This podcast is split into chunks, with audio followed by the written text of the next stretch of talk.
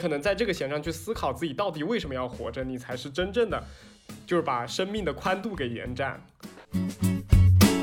我现在大脑一片空白，我忘记讲什么了。不想让这个面工作中的面具成为我人格的一部分。大家都是一坨屎。第一次上节目，主持人就迟到。对，自己想想看，第一档节目 就这样，以后得怎么样？以后迟到，每每多做一档节目，多迟到一分钟。现在的录音录音时间是八点，之后的录音时间就是凌晨四点。凌晨四点，可能我们栏目也不会持续那么久的时间。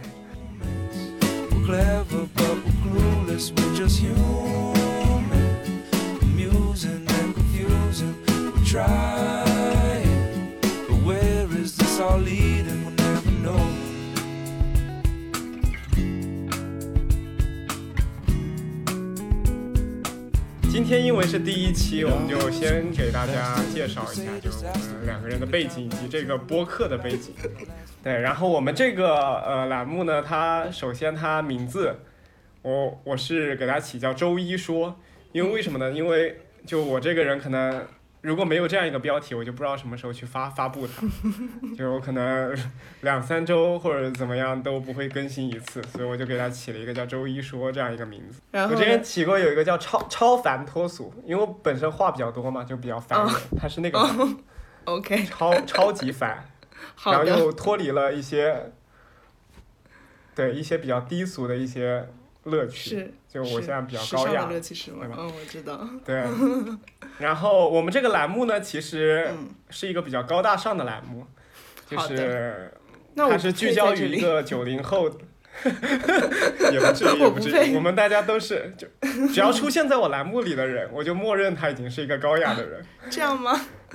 好荣幸。对，这样子可能以后就不至于请不到嘉宾什么的。第一期先立个 flag。然后我当时也是在工作的时候，摸鱼的时候，给他写了个栏目简介。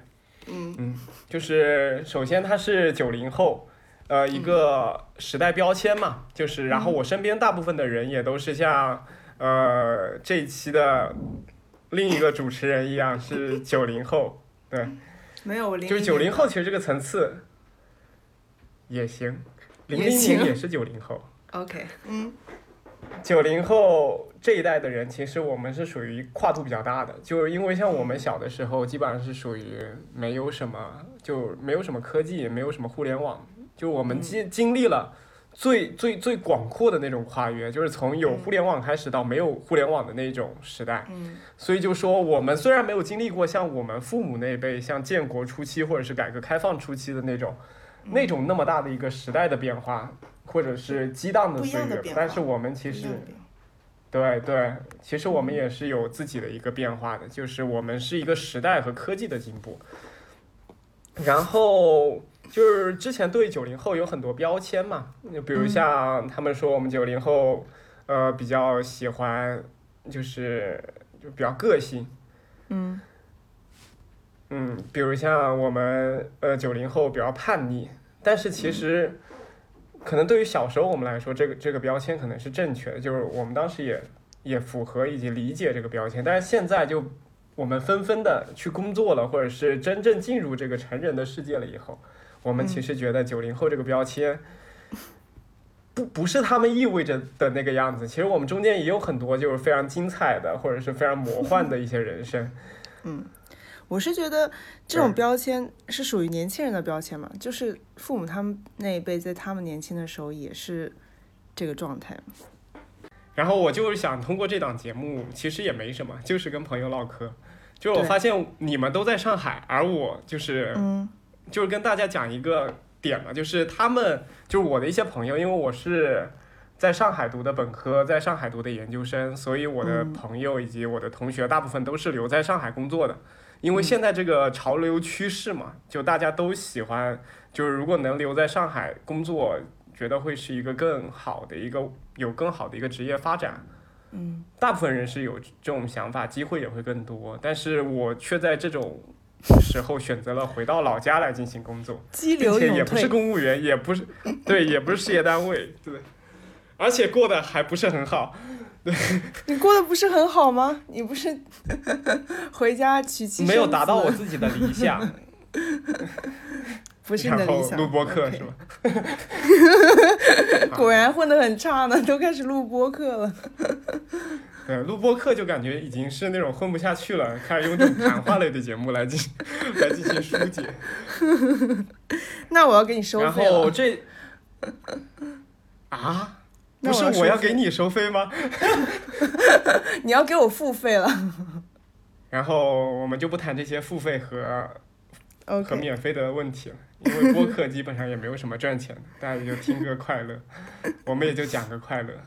如果哪天快乐，我们就继续讲；如果哪天不快乐，那就不讲，嗯都啊真的无所谓。嗯，但我还是希望他能多快乐一点，因为我人生已经没有什么很快乐的点。天呐。好的，为了你的快乐，对，然后你要做下去。这个时候就要那那哪一天你停更了，我会哭，我会为你哭泣的。你今天不快乐了，说明。呃，可以，我觉得有必要，到时候录一个视频，说不定观众更愿意看你那个哭泣的视频 看。我哭泣。呃，然后我们这个呃专栏呢，它是我是想让它聚焦于九零后的一个生活和思考，然后针对的面也很广，就是针对自我提升、人生规划、消费主义以及心理健康等方方面进行一个探讨。就是真的这这四个标签一上去，一点也就感一点觉也不聚焦。就感觉就是一个闲扯的节目。对，嗯，然后后面还有一些就是文绉绉的东西，就比如像以最真实的沟通跨越现实的迷思，以同辈的分享来消除内卷的焦虑。你看我当时的文采，不得不鼓掌。这就这就是不好好上班的人的文采，好好上班的人都写不出这个。那可不一定，我最近上班天天在写这东西，又红哦又专。你现在是好，那等一下我们也可以来介绍一下你现在的工作。我们现在我们的老板应该不会来听这种节目吧？对他们来说太幼稚了，不会，他们也不配听这个节目。对对，他们不配，对他们来说这个太高深了，他们听不懂的。对，听不懂。行，那那我就放心了。然后我们来讲一下背景吧，就是我是我叫周雨欣，然后我啊，还要是、讲名字的，我可以呃讲艺名吗 可以可以，你可以任意讲名字，你你我觉得你可以直接叫张张老师？OK，对，听起来就像听起来就像个老师呢。听起来就谆谆教诲的样子。然后，嗯，我现在是在，我是九五后，对，跟我这个嘉宾不是很一样。对，然跟零零后的嘉宾后现不一样。你讲讲，这个嘉宾好喜欢插嘴啊。呃 也也行也行。没有没有，我一个人讲也比较寂寞。然后就是我现在是属于在消费业里边做营销策划之类的工作，然嗯后工作呢也比较饱和，但是我抽空抽出来的时间，还是哦想去跟更多的人去探讨一些新的思考和问题，所以才想着去做这样一栏节目。跟客户不可以沟通吗？跟客户沟通的那些都是太商业的东西，他们不配他们不配听这些？在播客里，对对对，是这样。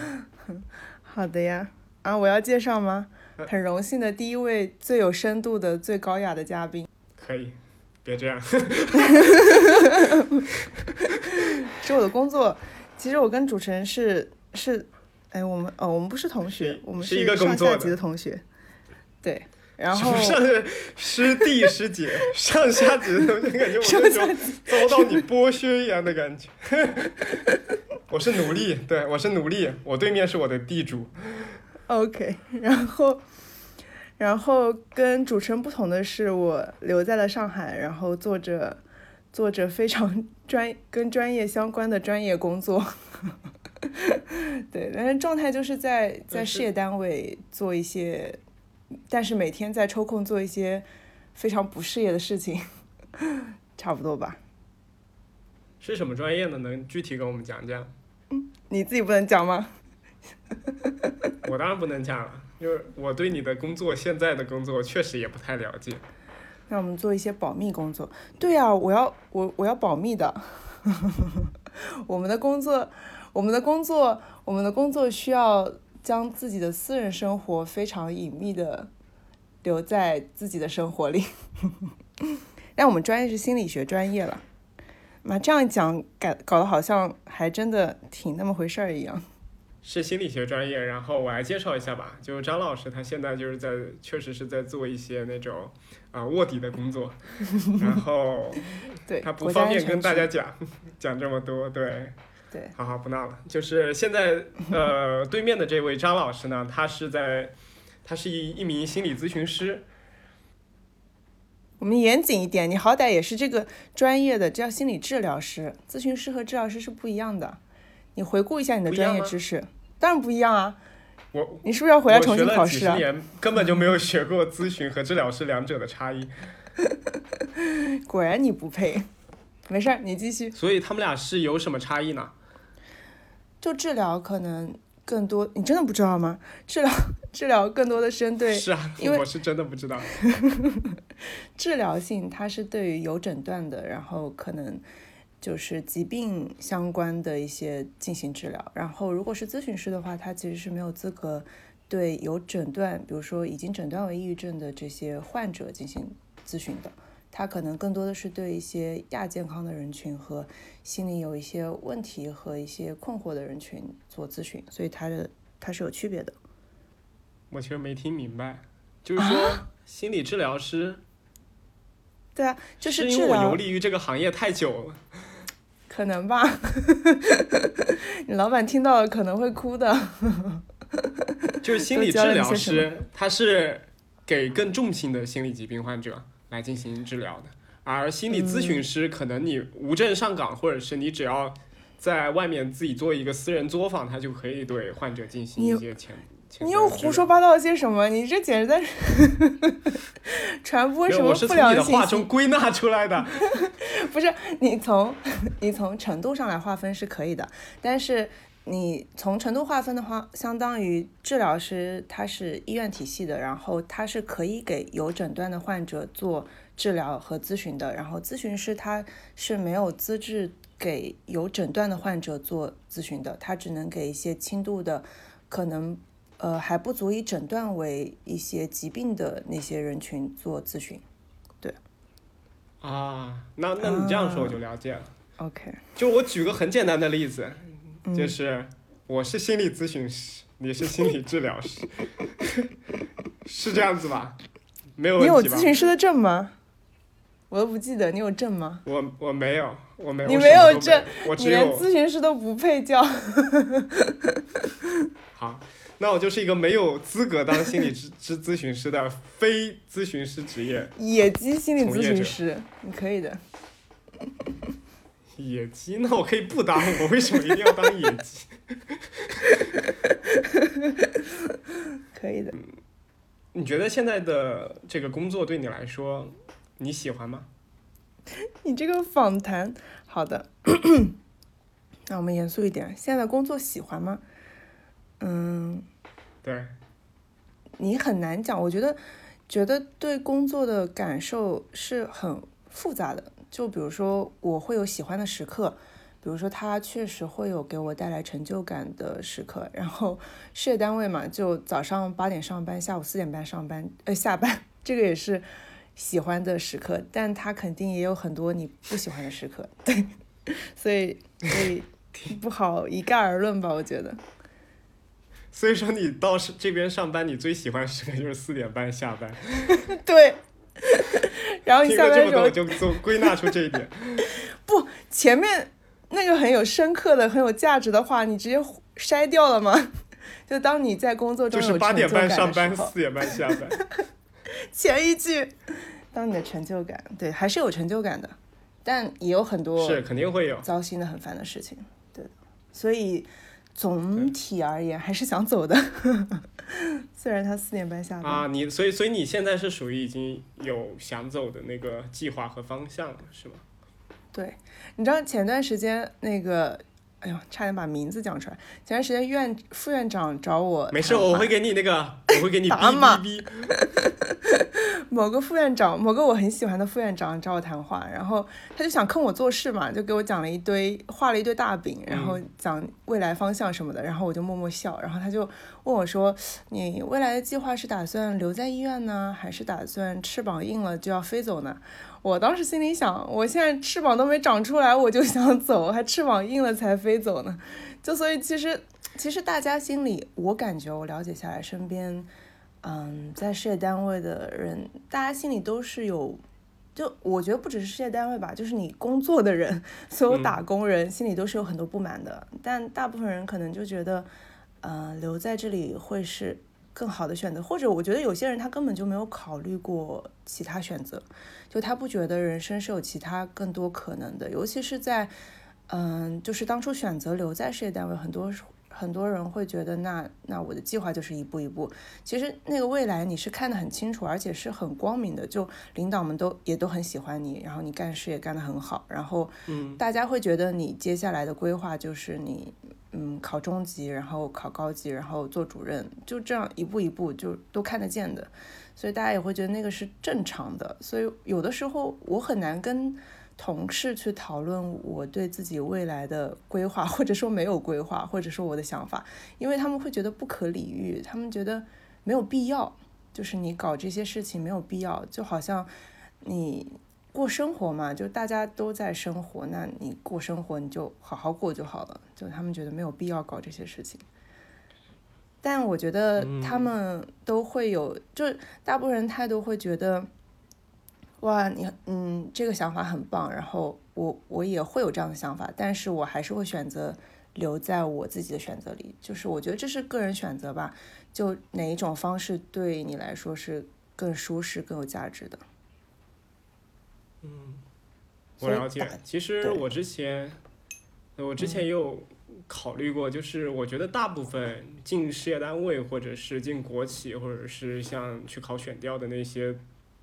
同学嘛，他们更多的其实是想过的安逸一些，或者是想过的有有有有舒服一些。就比如像每天如果都是规律的生活，起码不会有太多的那种变动，他们就觉得这样子比较好。嗯，有保障。但是我之前就是有有听到有一个人说说了一句话，就是比如像你现在中奖，比如你中了一百万，一百万可能还不够，就是比如像你中了一百万美元。嗯，对，你比如中了一百万美元，就一千一千万吧。OK，你还不够吗？那那给你中五千万吧。就我们不是往高里说，就是突然有一天你彩票中了五千万，就我们也只是做个假设，你还你还会去做像自己的这个工作吗？嗯，你是说？你还是会的啊？你是你是问句吗？对，是个问句，就是如果你彩票中奖中了五千万，那立马辞职啊！我为什么要在这里做？对，那就说明你不喜欢他。对啊，你就那就说明你不喜欢他。但我身边我是有碰到那种，呃，我我说如果你中奖中了五千万，让你继续做这个行业，你还做不做？他说是做的。我觉得他这样子就已经算是，就起码他现在的状态是好的。对啊，那他很幸运啊，他直接就已经找到了他喜欢做的事情，而且很自得其乐嘛，我觉得挺好的。对，所以我觉得就是我们这这个时代人很多，尤其刚毕业出去工作，就是会比较多有有一些困惑的点。他的困惑不在于那种你对自己的能力不足有什么困惑，就在于那种断档。就可能你在学校里边，不管是在学生工作啊，还是跟老师之间的接触，还是跟同学之间的接触，还是说你自己个人的成绩啊、成就什么，你都是一种非常有掌控力的，以及你是看得到未来的那种感觉。嗯因为学制嘛，毕竟不管你研究生，你可能三年，你初中，你你本科四年，你起码都是看得到它最后会有个总会有个结果出来的。嗯。啊，但当然像像之前我有也有朋友那种延毕了好好几年的那种不算，这就别说了。看不到未来。这种可能也很痛苦，就是跟那些上班的人一样痛苦，就对。然后工作了以后，就感觉这种东西就没有了。你可能觉得自己未来，你也不知道它会走到哪里，你也不知道哪一个点是你应该用力的点。啊，我觉得我可能是反的，哎，就是因为我我觉得我很难忍受这种确定感，所以就像我说的，嗯在其实现在的工作就是它很确定，所以之后我嗯知道我能做的多好，然后我也知道接下来会有怎样的发展，我也知道接下来该做什么，一步一步，然后我就很难忍受这种感觉。就我能看到我的生活将来会是什么样子的，像我老板那样，其实也挺好的，但是不是不是，但是你你有想过这是为什么吗？你有想过这是因为你野心太大了，还是你只是想有一种惊喜感？都有吧。你你要说野心太大的话，其实其实你在这个地方做到极致，就像你说你在一个领域行业做到，我觉得我可能是那种，嗯、就是只就是很喜欢很宽泛，然后精呃多而不精的那种人，对。然后就嗯就你如果在这里做到极致的话，其实你所谓的野心、你的社社会声誉、你的金钱什么，其实都 OK 的。我又、我又不是去做世界首富，对吧？我的野心也没有那么大，但是啊，那我就放心了，那我就放心。否则你想当世界首富，我还拉你去做播客，我真的是我太没良心。那你可能要建议我去医院看一下。对，然后我觉得更多是你希望有更多可能性吧，对嗯。所以就想试尝试一些新的东因为我的观点，我是觉得人生短 短几十年，突然好老套啊。但是就是就是真的，因为可能而且呃，尤其是讲到这，我想到一件事情是，就我今年不是生病嘛，然后开了嗯。刀，然后在开刚开完刀的时候，就是因为那段时间。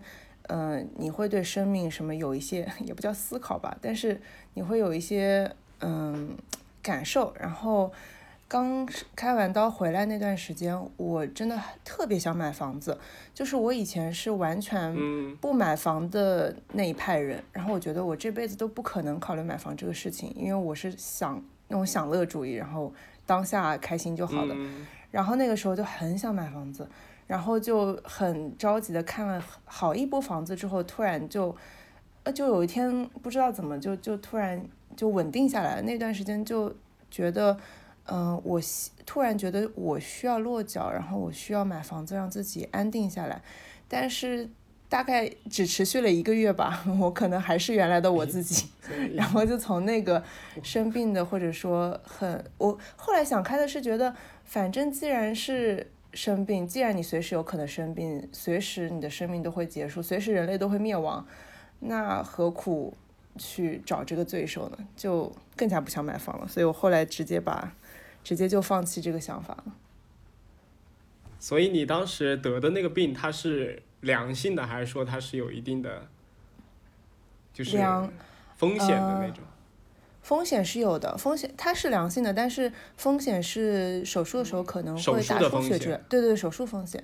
然后，嗯呃，当时最最那个的感受是，你在等报告的时候，就是你在等它是良性还是恶性的报告的时候，然后我在等的时候就开始思考，就觉得好像如果我出来最坏的情况出现了会是怎哎，么样？对，然后如果我挂了，就如果我真的这两天就要挂了，好像也没有什么特别遗憾，就除了我觉得我爸妈可能会伤心，然后我比较不舍得他们伤心之外，我觉得我自己好像没有什么值得留恋的。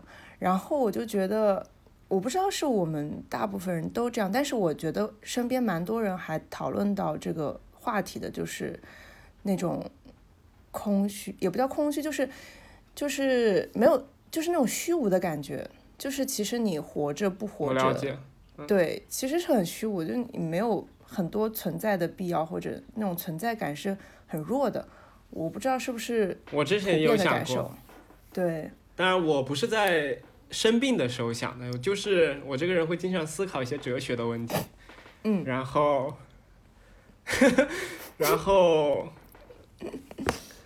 然后就是每次在想到这个世界的时候，就感觉到，就其实人就这整个世界其实是由很多分子来组成的嘛，就是每一个像中子啊一样的东西组成。其实如果你死之后，或者是其他的生物死之后，他们的中子其实是守恒的。就很有可能是你就变成了这个宇宙中的其他的东西，然后其他东西又变成了你。其实这个社会都在这样不断的那种，对，也有可能你就变成了一坨屎，对对有可能屎就变成了一坨泥，对，但是就这个世界流动性的来。就是这样子的流动的情况下，其实我们人类在里边，虽然在深究着一些什么嫉妒啊、快乐啊、善恶啊，怎么觉得都其实没有什么意义。其实最后大家都是一场空，大家都是一坨屎。对，对，可能最后大家都变成一坨屎了，就是这样。所以我我我是觉得心理学真的越学越无聊，就是挺没意思的。所以我之后是想学一些更，就想去。哲学研究一些更大的东西 啊，然后发现这个世界更无聊了，更无聊了，就是因为太无聊了，所以想去找一些有意思的事情。但是，哎呀，无聊这个事情没有办法，人活着就是很无聊。但是你得找一些存在的理由，就像你说的着力点，就是你要有用力的点，不然你其实我觉得虚无是个陷阱啦，就你很容易想，是，如果你总是想这些的话，很容易。陷在那个陷阱里面，其实他你去想这些没有意义的事情也是很没有意义的，所以还是需要对，还是需要给自己找一些存在的感觉和着力点的。对，我觉得这这个这个点很好，就是着力点这个问题。你就是我一直在考虑自己小的时候，就是我小的时候特别喜欢玩游戏嘛，就电脑游戏那种，但我现在再去玩那些电脑电脑游戏。完全也没有了。当时我也是初中小学那那时候刚，嗯，村里刚通网的时候就才玩。对，然后就是，就是当时玩的时候，感觉那种快乐是现在无法比拟的。就是当时的游戏其实非常弱智，它就是一个那种 GBA 的模拟器吧，放在电脑上，然后自己去玩，下载一个游戏才几几百 K 的那种游戏。然后现在的游戏都很厉害，一个游戏都几十 G，我还专门买买了 Switch，还打算去入手 PS 五来玩那些游戏。但是现在去玩那些游戏，完全就没有当时的那种感觉。就我有想过这是为什么？就是小的时候是那种，就比如像呃，你偷着玩一个东西，其实是最快乐的时候，因为你不会考虑那么多，你就是专注当下的那种快乐，以及知道那个时间马上就要流逝的那种快乐。然后就比如像你周一到周五起床，就是有这种感觉，就是你周一到周五，就算你起得再晚，你只要去上班，你都觉得自己很很困，你还想再躺一会儿。但是周六你可能周六周日你可能也就八点起床，你也你其实也就八点起床，你其实跟平时也就晚个十分钟二十分钟这样子的感觉，但是你就觉得那个就是我自己自愿起来的，不是这个世界逼我的，我就觉得特别快乐，就是。我不知道是我自己这样子，还是所有人都是这个样子。我我就会这种感觉。我在等你的回应。你也是这样吗？我有吗？还好吧。但是我觉得这个是这个快乐是来自于你的自主性的。就像不是会有很多人讨论之前说什么晚上不睡觉，但是你就玩手机，其实是你在选择不睡觉，就不是你睡不着。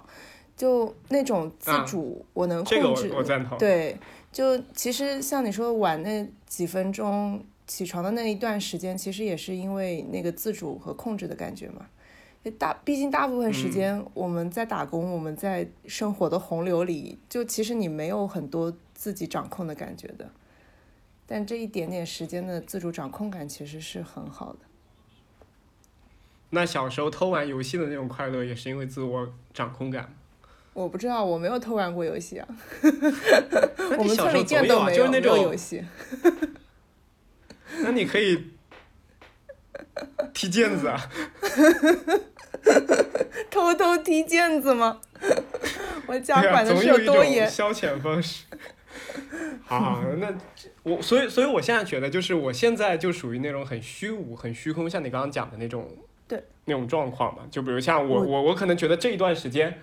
工作又很忙，但是回家以后这两三个小时或者三四个小时的时间，自我掌配的支配的那种时间，我也不知道自己去做什么，所以我就陷入那种在里边特别想回来，但回家以后又不知道做什么的感觉。所以我现在就在想，我是不是应该抓回小时候的那什么东西？我就在上班的时候偷。你抓不回了，我觉得那个不是因为在偷偷做的原因，是因为。现在的物质真的太丰富了，就我们小时候你接触的东西真的很少，然后你可能玩那一点点你就觉得很开心，但现在你可以玩的东西很多，可以吃的东西很多，你就太多了，然后你也都得到过满足，所以就你很难再有那种满足的感觉了，满足的那种快乐感就很难。所以你知道现在病房很多小朋友就很大一部分都会有这样的问题，就是他从小他也不缺什么，所以他也就是我觉得这种无意义感的年龄越来越小了。就以前人家可能什么我。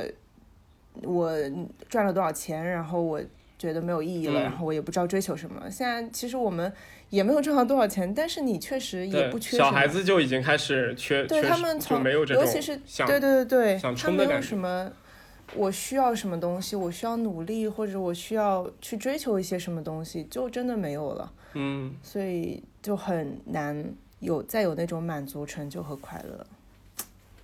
这个确实是个问题。所以。所以这个问题其实我有想到，就这个东西它其实是个相关问题，就是比如像我们现在这种虚无感，是因为我们现在过于的满足生生活过于的丰盈，物质过于的过于的丰富导致的。但是它其实现在这种消费主义，它其实正正在去增长着这些趋势嘛。他们消费主义创作出更多更多那种琳琅满目的产品，它会让你更加的。充盈生活，以至于让你越来越虚空。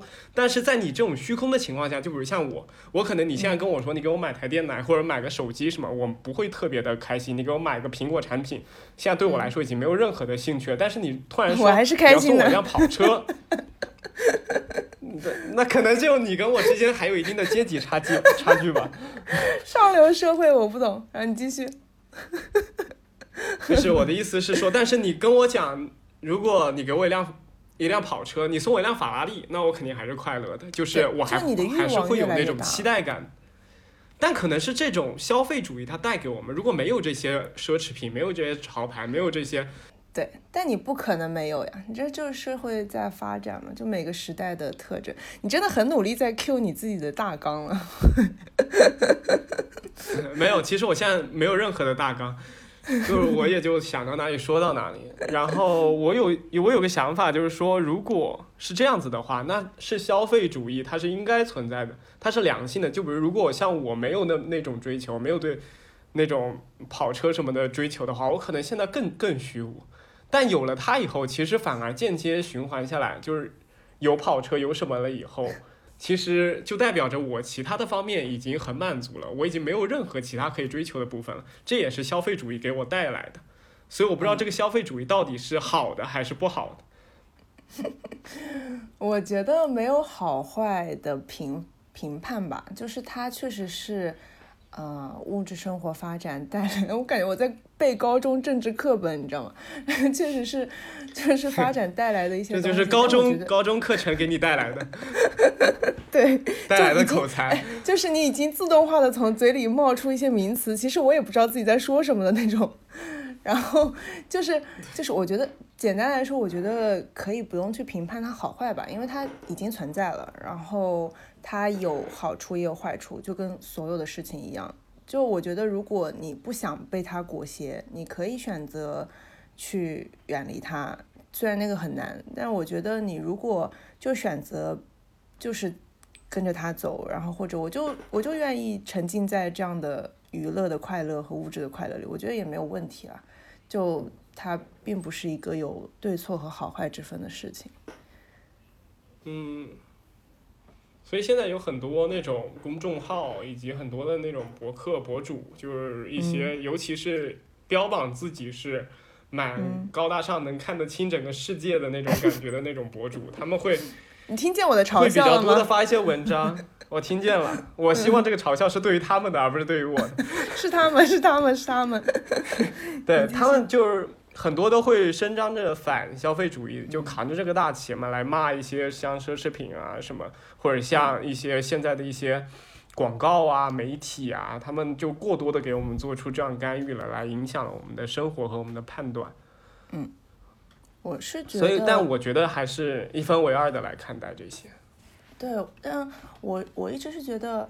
嗯，你提出观点，就你肯定会站边嘛。就如果你要提出一个观点，虽然我是一个很中庸的人，然后我不是很喜欢，就是很很很不辩证的那种观点，但是 但是你不可否认的是，非常中庸。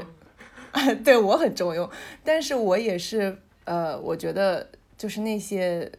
站边的观点，或者说有观点的人，就中庸。你说好听点叫中庸，说不好听就是没有观点，就是墙头草。就你觉得什么都可以，但我觉得是很需要那些声音的。就是因为如果没有呃站边的声音的话，那其实大家也不会去思考。就有人在思考就是好事。我觉得他就是能给大家提出一些观点，然后大家才能去辩证的看待这些事情，就包括。你讲到这个想法的辩证，我就突然想到，就是因为之前我朋友很喜欢跟我聊女权的事情，因为在他们眼里看起来觉得我是一个很女权的人，但其实我不是，因为我就我不配称自己为女权，我觉得，嗯，那些女权主义者其实是很勇敢的，就是他们是很很坚定的。站着自己的信念，然后很努力的想要去改变世界的，我觉得我不配叫这个名字，但是就是他们会看起来觉得我很，所以你就渐渐变成了男 男权主义者，狗屁，这就是我和你成为朋友的原因。对对对，没有没有，开玩笑，我也是一个我和赶紧赶紧站出来洗白。一样的是，我是一个女权主义者，很冒昧的讲，见笑了大家，我是一个女权主义者，赶紧立下人设。嗯，对，就就我是，但是。就我是一个很平权的人，就是我的主，你如果非要讲主张的话，我是主张平权。但是你不可否认的是，在现在这个社会，你没有办法做到平权，然后你必须通过一些比较就是站边的言论，一些女权去发声，去看到那些东西，你才能把这个歪掉的天平掰回来。所以我觉得他们的就是这种这种。怎么说？就反反正是很勇敢，我也很支持女权的。虽然我自己对于，其实我觉得，因为对对对对，其实我觉得这个有点防御机制在里面了。就比如像呃，我如果是在家里面没有地位的一个人，是是，我觉得这个这个我还是有一定话语权，毕竟我是一个女权主义者。就是 好的，我因为就比如像我们家里如果有两个孩子，然后一个孩子又平时从古到今一直都被人欺负，一直都被家里的人欺负，然后另一个孩子就很强势的那种，另一个人他可能突然有了一股力量，他想去抗争这种不不平衡的那种那种地位，这时候他其实会对自己做出伸张的情况下，他也是矫枉过正的，嗯，他希望把那个天平掰回来的方式是他用。用尽他所有的权力去掰，他不是按平权的那种力气去掰，他是要我压死你的那个状态来掰，这样子可能才会让这个天平稍微平一点。嗯，是的。对，所以我觉得现在中中国的女性，她更多的女权是那种可能矫枉过正，反而会变成我们女性反而应该要占男性更多的那种便宜，或者是。像我我们现在的女性就是要打男性怎么怎么样，男性都不能还口不能还手什么，这种其实就有点矫枉过正的倾向在里边了。嗯，就有是他们可能会觉得，对对，但是这个也可以理解，就是他们因为之前他们害怕这种事情发生，所以他们就先一步的把他把这种权就自己自己的权利树立好，让你们觉得我们是不可动摇的。这个是需要的。但是你作为，我跟你说，我要扣你漏洞。你作为一个女权，你一直在在谈论女权的时候讲的是他们，他们。我是一个，我是一个女权主义的旁观者。可小心点措辞，一听你就。对我是一个，我们这档节目还是非常正能量的一档活动，就是我们也不不搞站队，就我也不是故意的去偏向女权，或者是偏向男权，或者是偏向中性，大家都有自己的。呃，对某一个形象的理解都是可以的。我觉得最好的状态其实不是，就是不要把性别分裂开来，但是真的很难，就真的很难。对，因为女性这个地地位的问题，其实在于她自己本身的生理结构方面，它是有这种结构性的一些问题的。就比如像生育权永远都掌握在女性的手里。啊，行，你讲，是吧？就之前不是前两天出了郑信某女明星的事件吗？就 这个名字我应该还是可以讲的吧？好的，好的，比老板名字好讲。郑爽和 和张恒的事情出来了，我觉得也我我也有一些思考在里面。就是我最近发现自己是一个非常爱思考的人，以前真没发现呢。以前我自己也没发现，然后 被工作想到这种代孕的问题。对对，工作的时候太少，我太少有自己的思考了，所以就在工作里思考些别的。这还挺有意思。就是像嗯代孕这件事情，就是有些人他可能我有听到他们跟我说，他们也是那种很偏激，就是很很很资本主义的那种感觉，就是跟我讲这种代孕什么其实很正常。嗯。为什么正常呢？就这种就是一一方愿打一方愿挨嘛，就是。我给你钱，然后你去做事情，我这个钱可能会对你经对你带来经济上面的提升，然后其实是一个两全其美的方法。然后，但为什么中国要去禁它呢？就是这样子，就是围绕着这个会有一些观点。那我们先来听一下张老师怎么怎么看这个事情。我只想评论一下，果然这些搞就心里搞资本主义的人都眼界非常的狭窄，看到的东西可太少了。我只做这一点评论，以及我的嘲笑声。对，对我我我非常了解你，就是后来我也我我我就是对他进行一些思考嘛，就是你刚刚说他目光短浅，我也是这么想的，就是因为我觉得这种东西它有点像，嗯，他把女性物化了以后，把她的生育当成了一种工具来贩卖，嗯，就是其实跟器官器官买卖没有什么差异，只是这个器官可能是可以反复使用的而已。嗯，就是在这样子，如果它变成了一个合法化以后，它就会催生一个产业，这个产业可能会让女性重新回到一一个很低地位的一个地方去，就是没有买卖和没有杀害的问题了。就比如像女性，可能到时候会有很多被抓过来去做这些事情，或者是被引诱过来去做这些事情，而这些又不犯法的情况下，就越来越多人会去威逼甚至利诱这些人，尤其是年轻的女性去做一些事情。就是生育可能会导致一些更大的问题。带来的利益跟怎么说，就是女性的价值。你如果要讨论这个的话，就其实你嗯，怎么说？就长久以来，女性的价值一直是体现在生育这个事情上面的。可能生育对于呃人类作为一个种族来说是很重要的一个事情，所以它才会发展成现在这个状态。但至少对我来说，我是觉得人类是要灭绝的，所以早一天灭绝早一天好。我要为人类的灭绝做一些贡献。我也觉得人类最后总归要灭绝。其实从这次疫情开始以后，我就觉得其实人类总会有一个机制会让他们自我残害光了为止，就跟所有的动物一样。好希望看到那一天哦，但我感觉我不希望看到那一天。我只希望看到那一天，但我不希望我在里边。我我是一个怕痛的人。放心，我让你然后再出走。所以最后我是被你给砍死了。剧透了，给你。那也，那可能也是一种不错的结局。啊，真的吗？往前，往前再探讨一下那个女权的问题。我后来也有想到，不是女权，是那个代孕的问题。就我后来也有想到，就除非这一点，就是那种我们我们刚刚我看的那个角度是往弱势群体的那个角度去看的，就是他们可能就被代孕的那那批人。但是代孕的那批人的下场就一定是好的吗？我觉得也不尽然。就比如像呃代孕的那批人，他们其实把这个社会给。给分阶级更严重了，就比如像现在有些人会觉得，就比如像婚恋市场上，有些男生觉得自己有房子或者是有豪车就特别的吃香，他们以后女生也会就此就因为女性是最就是在某些性别上就是同性别的人是更容易嫉妒的人，他们就会觉得我是代孕的，我就特别有优越感，而你们还得自己去生孩子，就这一点其实在价值观上是非常扭曲的。这谁跟你讲的？哪个是我自己想出来的？你这种就是男性视角想出来的东西。为什么？你我觉得这个很可能会发生哎。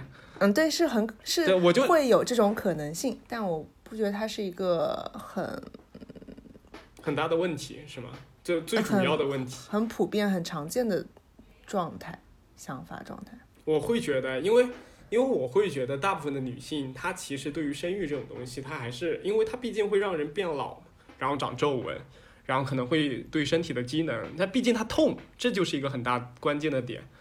所以女性更多的可能会觉得，如果我能用钱去处理这件事情，我为什么不用钱去处理这件事情？而且还能给我带来一个可能是我是一个有钱人，或者是我有能力去做这样子的一一件事的一种优越感。这样子反而能给他们带来双重的那种加分快乐。这种想法就很像那种什么资本主义中直男产阶级想的白人的想法，白人男性的想法。那这个确实是我想出来的。怎么了？还牛逼了你？唉，没办法上流社会的人都是这么想的。我等贫农没有想到我自己跟跟那群人会想到一起去，真的是，我忏悔。所以我觉得俊这嗯，进这件事情应该是正确的，就是肯定不能让这群人带来这种歪风邪气。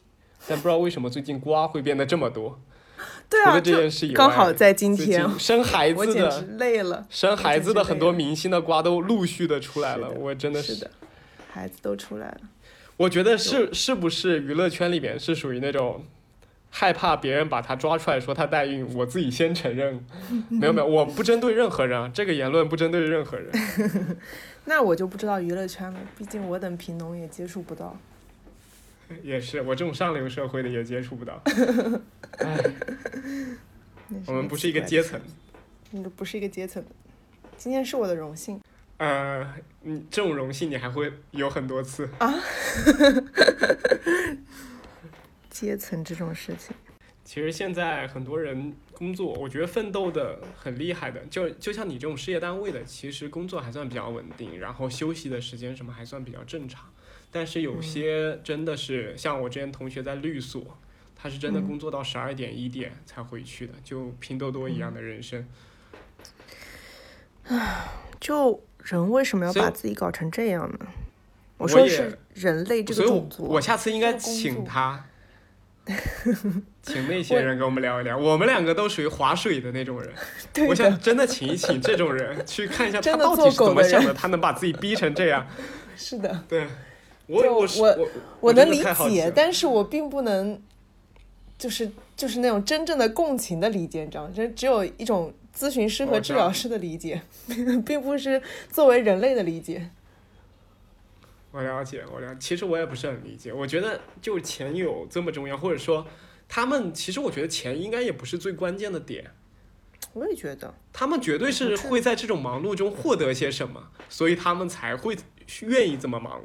嗯，我觉得我会就是阶段性的有这种状态的，就包括很忙的时候，比如说被某些领导就是 逼着做很多很多事情的时候，然后我记得我之前去年有一段时间，几乎半年是没有过双休的。就虽然我四点半嗯。下班，但是我就每天有很多额外的事情，然后周末也有出差、培训各种事情，很忙很忙，就是嗯。忙到你会忘记自己是有选择的，然后你会忙到忘记自己在干什么，你这只是觉得自己在生活，那我就我该做这些事情，我明天有这些事情，后天有这些事情，就其实我觉得这个也很奇妙，就是按理说我是活在当下的，就是我是在做每天的事情的，嗯但是这种一直在当下的状态会陷在那个生活里面，就你会忘记自己在干什么，你也不知道自己在干什么，你只是活着而已。然后我我我那段时间工，就是我感觉我从刚工作到现在，我工作几年，两年了，然后就会每隔几个月嗯会在那个状现在那个状态里，然后会某一天有一些契机，就很神奇，就是会有一些契机，你会嗯，我会突然就出来，就有一种你从第三方的视角去看到自己的那种感觉，就突然出来会觉得我在干什么，就我不知道我自己在干什么，我好像很充实，我每天在做很多的事情，然后我也在赚钱，也也你按道理讲你也在有一些成就，甚至是有帮助到别人或者有做一些事情，但是就你。从心底里讲，我不知道自己在干什么，然后你就我就会突然从那个状态里出来，就是 开始一段哲学思考，然后就开始想自己真正想要的生活是什么，你你到底想干什么？虽然我也不知道自己到底想干什么，但是但是你是在，我觉得从那个状总觉得态里出来，自己应该做些什么。对你从那个状态里出来之后，你会觉得自己往前，就是然后你开始做一些别的事情，你会觉得自己的生活是往前，或者你这个人是往前走了一点的，你不是一直还在那里踏步。move on。对对对对对对，就我觉得在在那个状态里，像螺螺旋一样的，就即便你从社会角度来讲，从就是社会评价的角度来讲，你是在前进的，你比如说你升到了中级，或者你在怎么怎么怎么，但是从你自身的角度来讲，你是没有在在往前走的，就那种感觉。我了解，我我我有时候也有这种感觉，就是我很赞同这个感觉，就是人其实是有两个层级的，就是你工作进步升职，不管怎么样，你升到多少职，你只要在做这个工作，你可能不太喜欢，或者是你觉得也不知道自己在干嘛的一个工作，你其实都是在做同一个层级的事情。但只有你从这个地方这条弦上 move on，你跳到另一个弦上，你可能在这个弦上去思考自己到底为什么要活着，你才是真正的，就是把生命的宽度给延展。嗯。但我觉得每个人应该是不一样的，我就很羡慕那些就他真的是找到他他自己想做的事情，但是你从另一个角度讲，就是这个真所谓的真正找到他作为毕生的事业，然后他在里面很有成就感，他是在往前走的，但这个所谓的我的真正的兴趣，我我真的一生的追求是。是所谓的，就是他是个所谓的追求，就他到底是他真正，就是人的这种追求，他是他是怎么而来的呢？就是他从他的社会环境、他的成长环境，然后他形成了这样一个追求。那你也不得不说，这个追求也是包含着社会评价在里面的，就不完全是他自己的所谓的追求，就这个是很难分开的。但我还是很，就我不知道我们，包括我遇到一些很多小朋友，就是就是嗯，抑郁症的小朋友啊等等，他们会因为思考太多，就是他会觉得，嗯，就你很难分清的时候，你就会觉得我到底这个是我真正的想法，还是社会给我的想法，还是我被教养成的这样的想法？但你其实没有办法去分清这些东西。如果你在这上面较真的话，就很容易。嗯，没有办法生活的很好，所以我觉得有的时候就人傻一点，或者说你想的不要那么太多，还是挺好的。然后有一个自己发现，对，发现自己很很愿意去做的事情，就已经是很好的状态了，不用想那么多。我觉得，我经常会希望自己想的少一点。所以人生大部分的不快乐就是在于自己想太多。大大概吧，你要总结成鸡汤的话，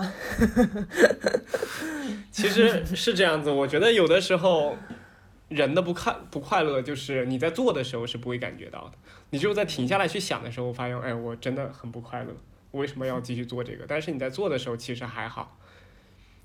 真的吗？但是我发现我傻逼任务的时候，我做的时候就很不快乐。我发现我还有个特点，就是我在做之前我会很不快乐。嗯，就比如是比如像我讲讲看我现。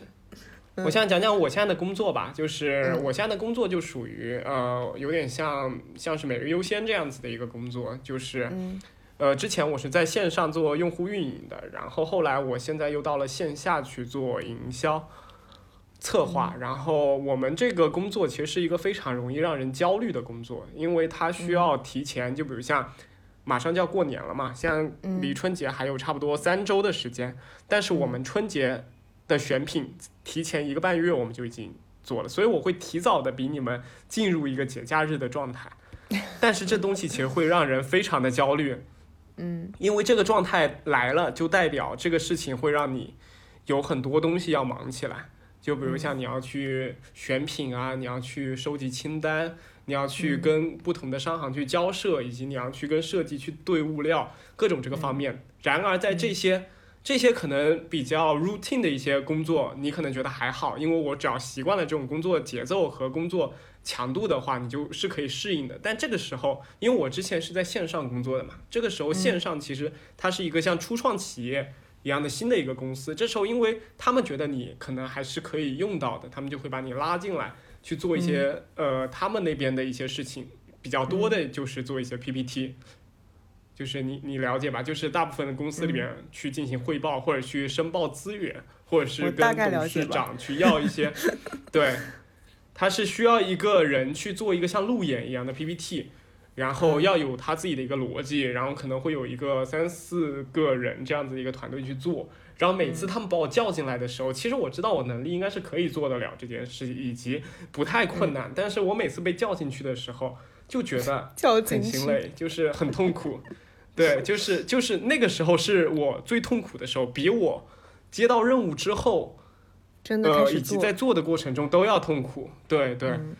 所以，我现在会很害怕那种时候出现。有的时候，我在办公室里边都不敢站起来走路，你懂吗？我怕站起来走路，突然就被人逮到了。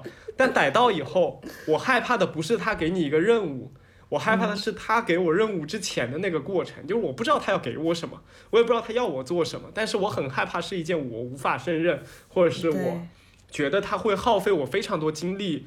的工作的事情，所以你之前跟我讲，就是事业单位里面有一点，就是他每天都在做一些非常 routine、非常规律的事情，包括上班下班的时间。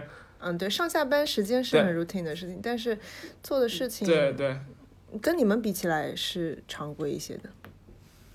对对对，所以我就我我其实我就觉得，其实这样也挺好。但是有一段时间，就这段时间，该忙的也都忙完了，就是春节选品也差不多都。春节都快开始了，我们不可能到现在才开始营销，所以现在是属于一个比较，再加上疫情嘛，很多地方的那个活动都不能去进行，现在是属于一个比较闲的阶段。我可能进去也就没什么事情，天天想这想那，然后稍微搞一些事务性的事情。然后我们因为晚上下班比较迟嘛，得快到七点才下班，啊，可能跟拼多多没办法比，但是在我们这个地方也算比较晚下班的了。然后就属于。你其实，在里边的很多时间，你是不在处理工作上的事情，你就是在瞎忙一些事情，以及你就是在划水着自己脑子里在想一些事情，以及你 就是在偷偷看书。对，但这个时候我也感觉到不太快乐，所以我其实根本没有找到自己让自己工作开心的点，就是他给我任务我也不开心，他不给我任务我也不开心。这个吧，就是贱，你非要讲扯什么扯什么工作开心不开心的？你是一个合格的心理治疗师吗？你就这么跟来客扯上？您给我付费了吗？我抑郁了。搞笑，让我想，我我是觉得，那我刚刚一打岔，我忘记我要说什么。你刚刚讲了什么来着？你刚刚讲了好几分钟，然后我现在大脑一片空白，我忘记讲什么 了。我就是觉得，我不知道现在的工作状态，就是那种焦虑的、提前焦虑的一个状态，以及那种没有焦虑的过程，反而会让我也焦虑的一个状态。这是我自己的问题，还是打工者通有的一个问题？我觉得对于大部分人来说是没有所谓的找到我就是最喜欢的，我一定要干这个的事情吧。我觉得那种焦虑的状态其实是，嗯，是对于那种不确定感的焦虑嘛。但是你刚刚讲到的那种，就是在焦虑和不焦虑之间的。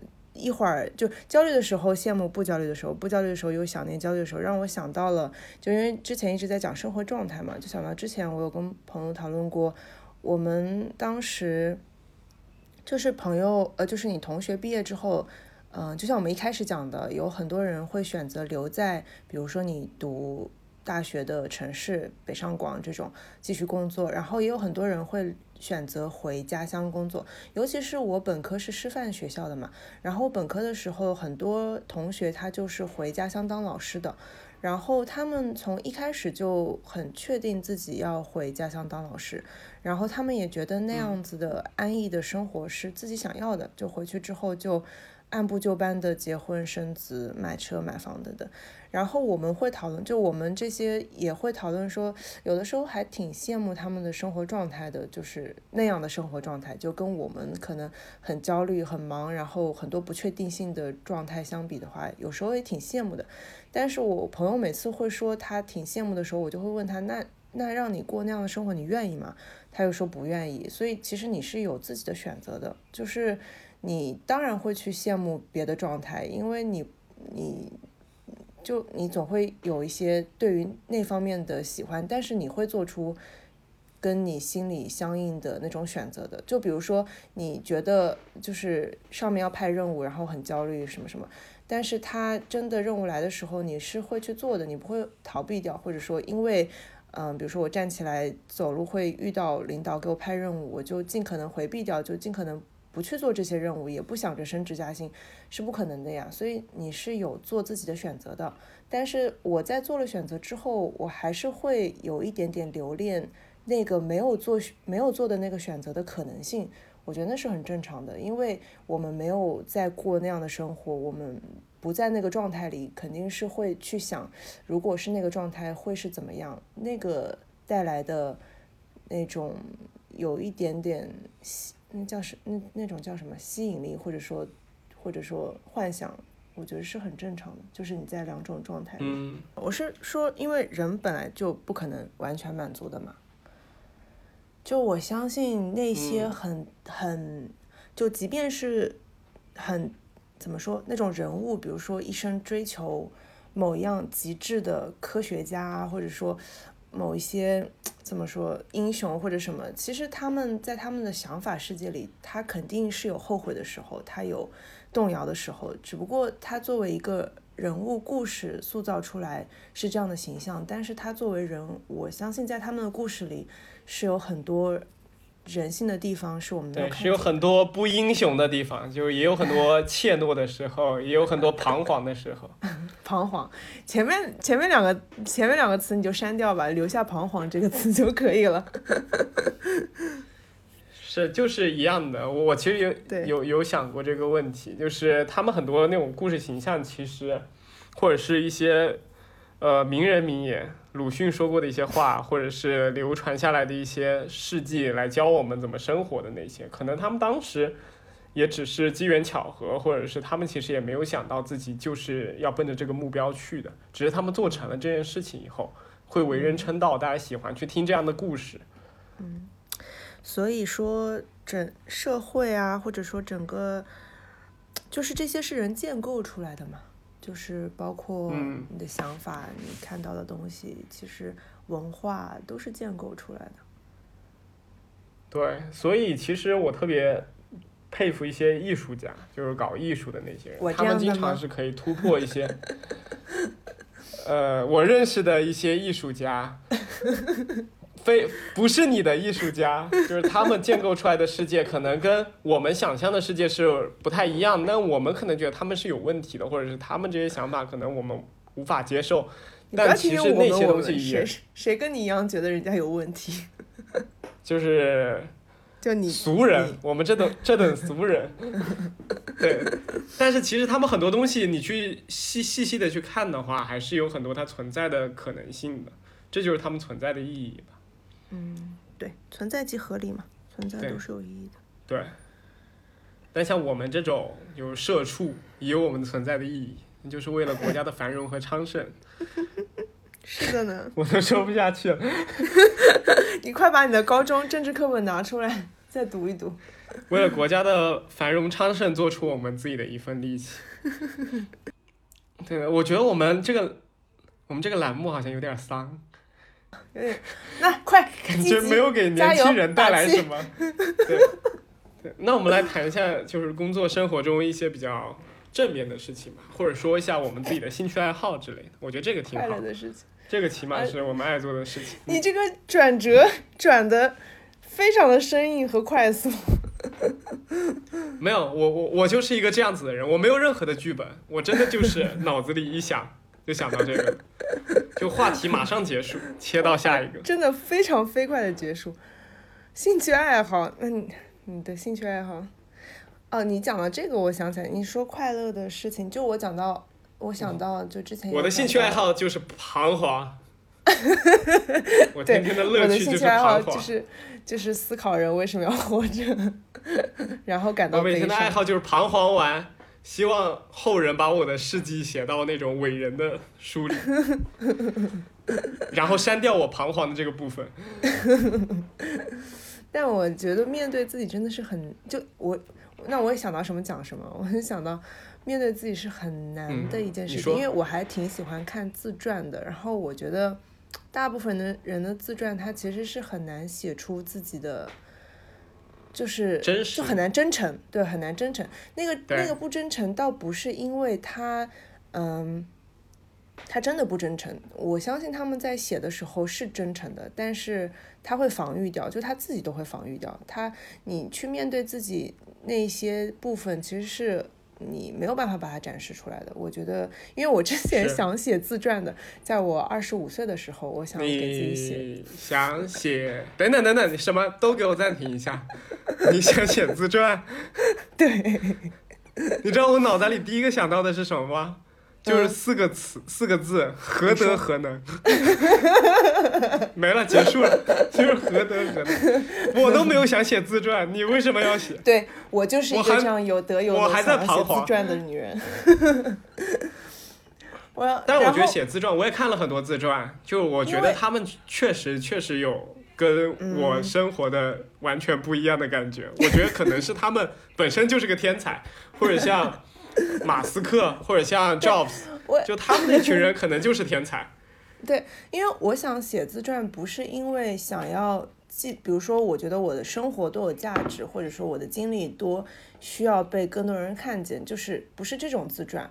我是觉得，嗯嗯，我是想记录一些真实的东西，就比如说我之前看卢梭的《忏悔录》，我觉得他已经很努力的在真诚了，他他是真的想要忏悔，就是写一些心里的可能。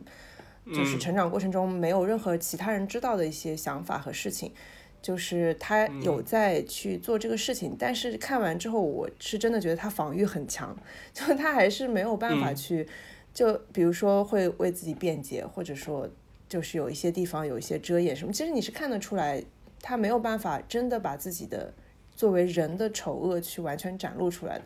然后我有想尝试做这个事情，因为我看完那本书之后，我很嘲笑他，然后我觉得你要你要写一本忏悔录，结果自己完全的没有在忏悔，好好写。对对对对，不好好写，一点都不忏悔，然后我就很想嘲笑他，然后我就然后我就觉得，我作为一个对自己有很多内省和想法的人，我想要去做一个真诚的忏悔忏悔录，结果你写了半天，一句话都写不出来，然后就想我没有什么需要忏悔的地方。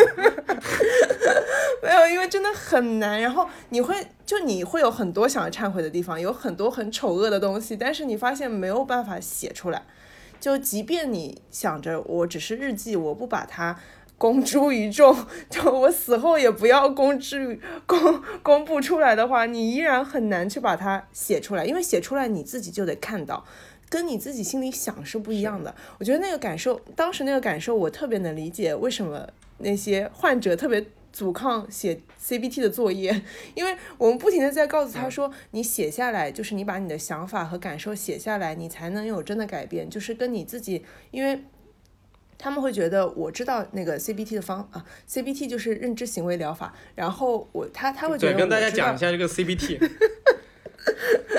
他会觉得我是嗯、知道了我怎么去了解我的认知和改变行为，那我在脑子里过就好了。然后我遇到事情的时候，我在脑子里做作业。然后我们会不停的跟他们强调说，你要写下来，因为写下来你能看到，你看到了之后，你才会有真的去做改变，你会有不一样的感受的。你写下来就知道了。然后我在写这个东西的时候，我所谓的自传的时候，就真的非常能体会他们的心情，因为你写下来好可怕。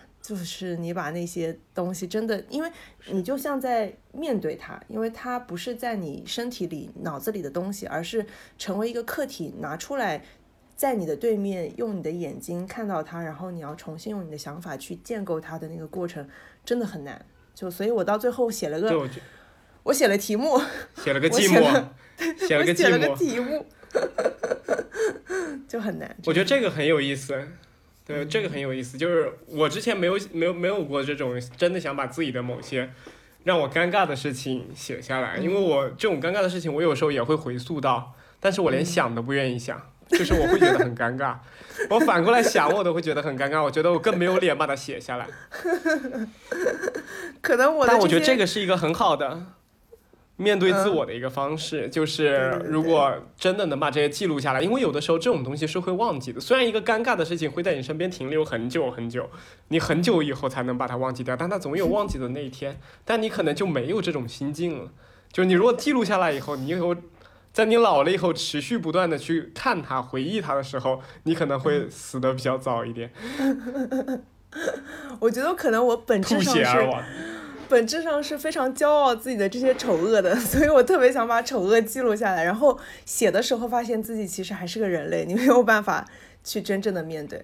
但我避觉得这里也对，对对对，但我觉得这里还是一样的，其实没有评判。就比如说我要去面对这些，或者我记录下这些，没有对错好坏和评判。就我选择就不去记住这些尴尬的事情，也我觉得也是挺好的。就我想要去记住也是可以，理解的提醒自己也是好的。对对对对，我觉得这就像有些大脑里边的一些 主动主动性的一些行为一样，他面对这种尴尬的事情，可能就会让你心情不好，或者是让你有一些低落的情绪，或者让你觉得难以回溯、难以不堪回首的往事，所以他们就自动会屏蔽掉这些东西，而你反复的反而要去忏悔它，要去把它记起来，对对对这反而是跟自己的内心做斗争的那种感觉。对我不一定这是一个很好的事情。对，不一就定要像我这比如像样选择自虐。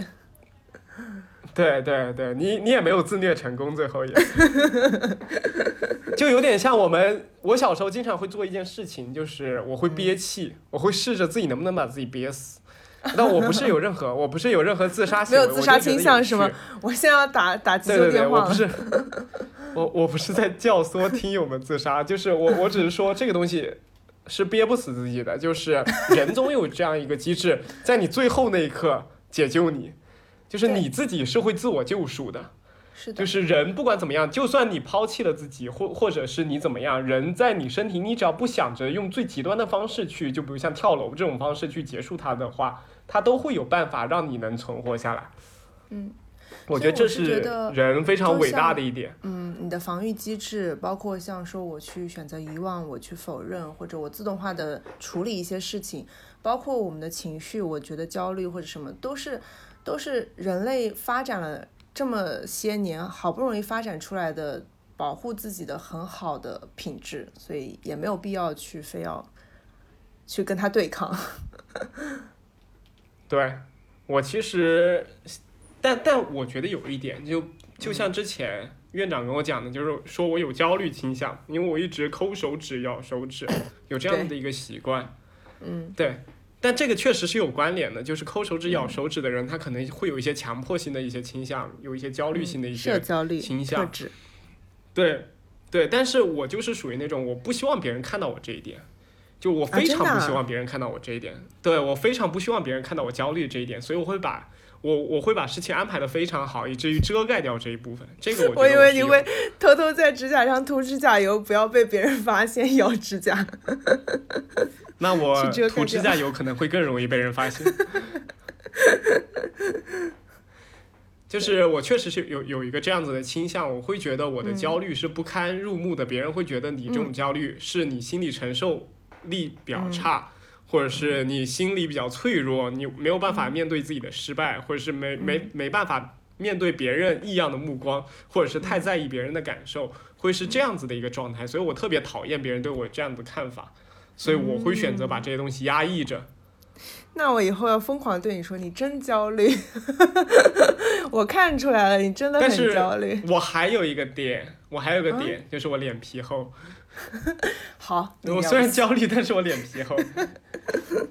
那你躲什么躲？嗯，所以但是这里是可以做一个，这里是可以做一个教育了，就是情绪没有好坏对错之分了，就是我们情绪都是有作用的，所以大家不用很很觉得自己的情绪是好的，或者我有情绪这样的情绪是不对的，就所有的情绪它都是它都是。呃，有存在的必要性的，但如果这个情绪影响到生活的话，那可能是它那个程度有一些过了，所以我们可能要调节的只是这个程度，而不是去消灭这个情绪。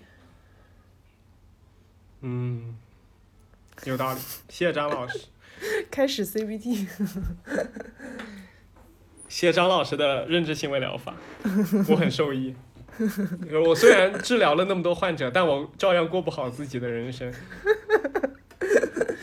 你先患者，这就是我后来选择不做，我这就是我后来不选择做心理治疗师原因。我其实真的是有这种感觉，我觉得我对于他们的治疗中，我有一种很无力的感觉。啊，就是我可能跟你聊天我，我是 OK 的，但是我不觉得我这个聊天对你能有任何的帮助。以及后后来在治疗，就比如像小朋友，他们可能会对你有一些，就是呃，会有一些呃期望，或者是他会，他也希望他能够变好，来让你快乐一点。就很多其实，嗯，就是心里有些问题的小孩子，他可能就是有，对他们会有讨好的这样。就他们越讨好，我会觉得越自责。就是我其实没有做任何事情，我觉得这可能也是我可能需要督导。对，我好想给你督导啊！但是我是觉得，啊，你是可以跟他讨论的嘛，关于这一点，那也是治疗的一部分嘛。是，我会跟他讨论，但他们其实也会逃避这样子的话题，因为他们不希望自己的讨好被你看出来。那就是。他们希望大家都是那种很对，他们都希望自两个人之间的关系是那种很平和的，以及我也觉得他很 OK，他也觉得我很棒，然后两个人就草草了事。但其实这样子的话，两个人都没有得到解决，就是他也没有办法得到他应该有的影响。因为我觉得心理治疗在扭曲的那个，在在治好的那个过程中，总会有扭曲的那个部分，是会让人感觉到痛苦以及挣扎以及反抗的。对，一定是痛苦的。因为改变就是痛苦的，对，对，但是世界上就是不变，唯一不变的东西就是改变嘛。但是他这种痛苦，我其实很害怕他他痛苦。对，对不起，又丧了。唯一不变的可能也是痛苦，又丧了。赶快调正一点。我觉得他们的那种痛苦是我可能不太能接受的。嗯，对，嗯，所以或者是我也是讨好型人格。对，就你需要做一个好的容器嘛，就你得，你得去，首先你是能承受这些痛苦这些东西的，你才能去跟他讨论这些，才能让他看到这些东西是可以接受的，是可以被讨论的，他是可以拿出来的。是，我觉得这个说的很对。就我觉得，像我们之前有上过一节课，然后就是我我们的老师，我们其中那个医院里里的一个老师。然后他给我们上课的时候，他教我们什么叫沉默的作用。然后他就叫了我们几个人，看似很专业的叫了我们差不多五六个学生坐在下面表演那种来访者，然后他来表演治疗师，然后跟我们进行治疗。然后他当时第一个沉默就沉默了二十分钟左右，就就让人觉得，其实，在中途其实让人觉得已经很尴尬了。如果我是一个治疗师的话，我很希望要打破这个尴尬。非常希望能打破这个尴尬，因为这种尴尬，我本来就是一个话多的人，我觉得我就是一个怕尴尬的人，就 是那整场我心如刀割，你懂吗？就我觉得我就不是一，我就没有那个 container 可以去包容这这所有的东西，对，这就是我不能成为一个好的心理治疗师的原因。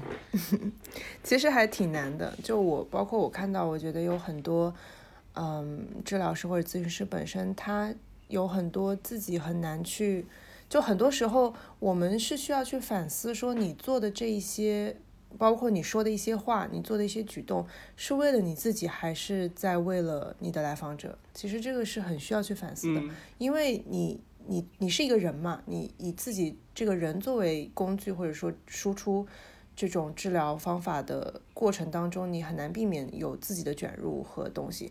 但我觉得有的时候有一些，嗯，卷。并不是说有自己的卷入和个人风格，或者说一些东西是不好的。就我觉得这些是对治疗有帮助的，但所有的前提就是你的这些东西对治疗是有帮助的嘛？如果这些东西对治疗是没有帮助的，那你就得克制。就我觉得这是嗯，必须每次都去反思的东西，就是你做的这一些到底是为了谁？是为了缓解你自己的尴尬，还是你真的想要去启发他，或者说跟他讨论？对对，所以我觉得，如果像我这样子菜鸟的治疗师，我去进行治疗一个患者，我我会特别觉得我自己在跟他唠嗑儿，就是我就跟你在聊天，其实我也不知道我在影响你什么，我可能最多给你做的就是支持，就是你说什么我就觉得 OK，这这些东西也很正常，也很正确。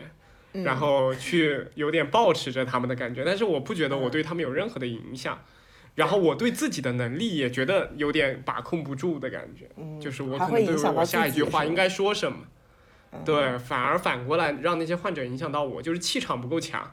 嗯，所以讲到这个，我就想到我要岔开话题，我就想到，就前一段时间，就很多的治疗师，包括资深的一些督导师什么，因为前段时间在有一次督导的时候，然后有两个啊、老师，然后他们就对那个被督导的治疗师说，他们就是告诉他说，其实在，呃一段治疗当中，关系是最重要的啊，技术是其次的，嗯只要你们关系建立好了，你在这个保持的过程，你在这个嗯，就是跟他的这个关系对他来说就是有帮助，这是更重要的啊！我当时就想骂一句狗屎，就可能从我的观点来看，我一直是觉得技术是最重要的。就之前我有个朋友跟我有一个很好的形容，我觉得就当时我们是怎么讨论的？我们是讨论到说，有的治疗师就是我们的呃共同的朋友，有的咨询师就是我们。很明显的知道他的技术其实是不太行的，然后他做的也不是很好，嗯。但是他确实是有一些来访者是很受益的，他们也确实是获得了帮助离开的，然后就会讨论到这个现象，为什么就是他会有一些来访者还就是还挺有收获的什么，然后我们就讨论到这个关系和技术哪个更重要的上面，然后我们会觉得，嗯、就好像一个演员，如果如果如果一个演员永远是他可能演一个角色很好，就因为他是在演自己，所以这种他就、嗯他可能没有演技，他没有技术，但是他能演好自己，把自己表现出来。然后确实有的角色是适合他的，所以他能把那个角色演好，但他演不了其他的角色。但如果你技术好的话，你演技好的话，你可以演任何的角色，你可以处理任何的。场景和角色，这个就是我觉得有技术的治疗师跟没有技术的治疗师的区别，所以我永远是觉得技术是第一位的。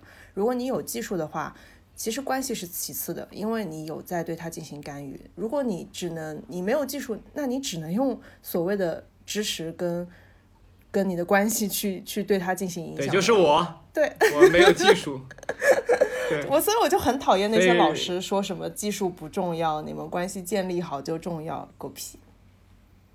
其实但我没有办法当面告诉他们，我觉得他们都是狗屁。对，没事，下次就来播客里边讲，把他们对他们所有的那种愤怒、愤恨以及不满全都在这讲出来。是的，然后我觉得也是有一点，就是其实在中国心理学这个行业，尤其在督导的这个方面，我觉得大大部分医生是没有什么时间和没有什么更多的思考放在里面的。他们更希望把这件事情当成一个应付的东西或者负担的事嗯情，然后，所以他为什么会跟你讲？因为支持是很简单的一件事情，就像我这样子菜鸟的治疗师，我都会进行。但是真正的影响，去问治一个呃来访者，去对他进行一个影响的一些提问啊，或者是对他进行影响的一些、呃向下的一些技术，我觉得是非常重要的。对的，但是这些东西其实是需要非常多的时间，以及督导师非常多的一些就是思考在里边，才能把这件事情、事情给教会教透。但他们可能没有更多的时间，所以跟你讲，也就是说，你需要把这个呃关系处理好。我甚至觉得他们自己所以我觉得是不够。这个就 我们就不说我们是哪个医院的了，这个就这个就删掉吧。没事，我觉得可以留着。嗯反正我们也没说我们是哪里的，嗯，那我换个姓可以吗？那我换个姓可以吗？行，改叫李老师。现在换我们的郑老师，以上都是对对对，单米一个爽。以上都是郑老师的言论。对。嗯然后，哎，我们刚刚不是谈论兴趣吗？怎么又扯到心理治疗了？对不起，你快你快讲你的兴趣。兴趣啊，还真是令人好奇的。反正我现在兴趣已经脱离那些高级啊，不是，我已经脱离那些低低级趣味。我们说什么？所有的口误都是有原因的。都是你的潜意识。好不容易脱离了这些高级趣味，你最近在做什么低级趣味是我最近确实脱脱脱离高级趣味了，就是我最嗯近竟然开始就是做一些很无聊的事情，就比如像回家嗯就打打打开那种二十年前的那种游戏来玩，就比如像那种《牧场物语》，真的真的，我我觉得自己也很奇怪，为什么会突然喜欢一个种菜的节目我现在工作已经很忙了，回来还要在屏幕里种菜。回来要种菜。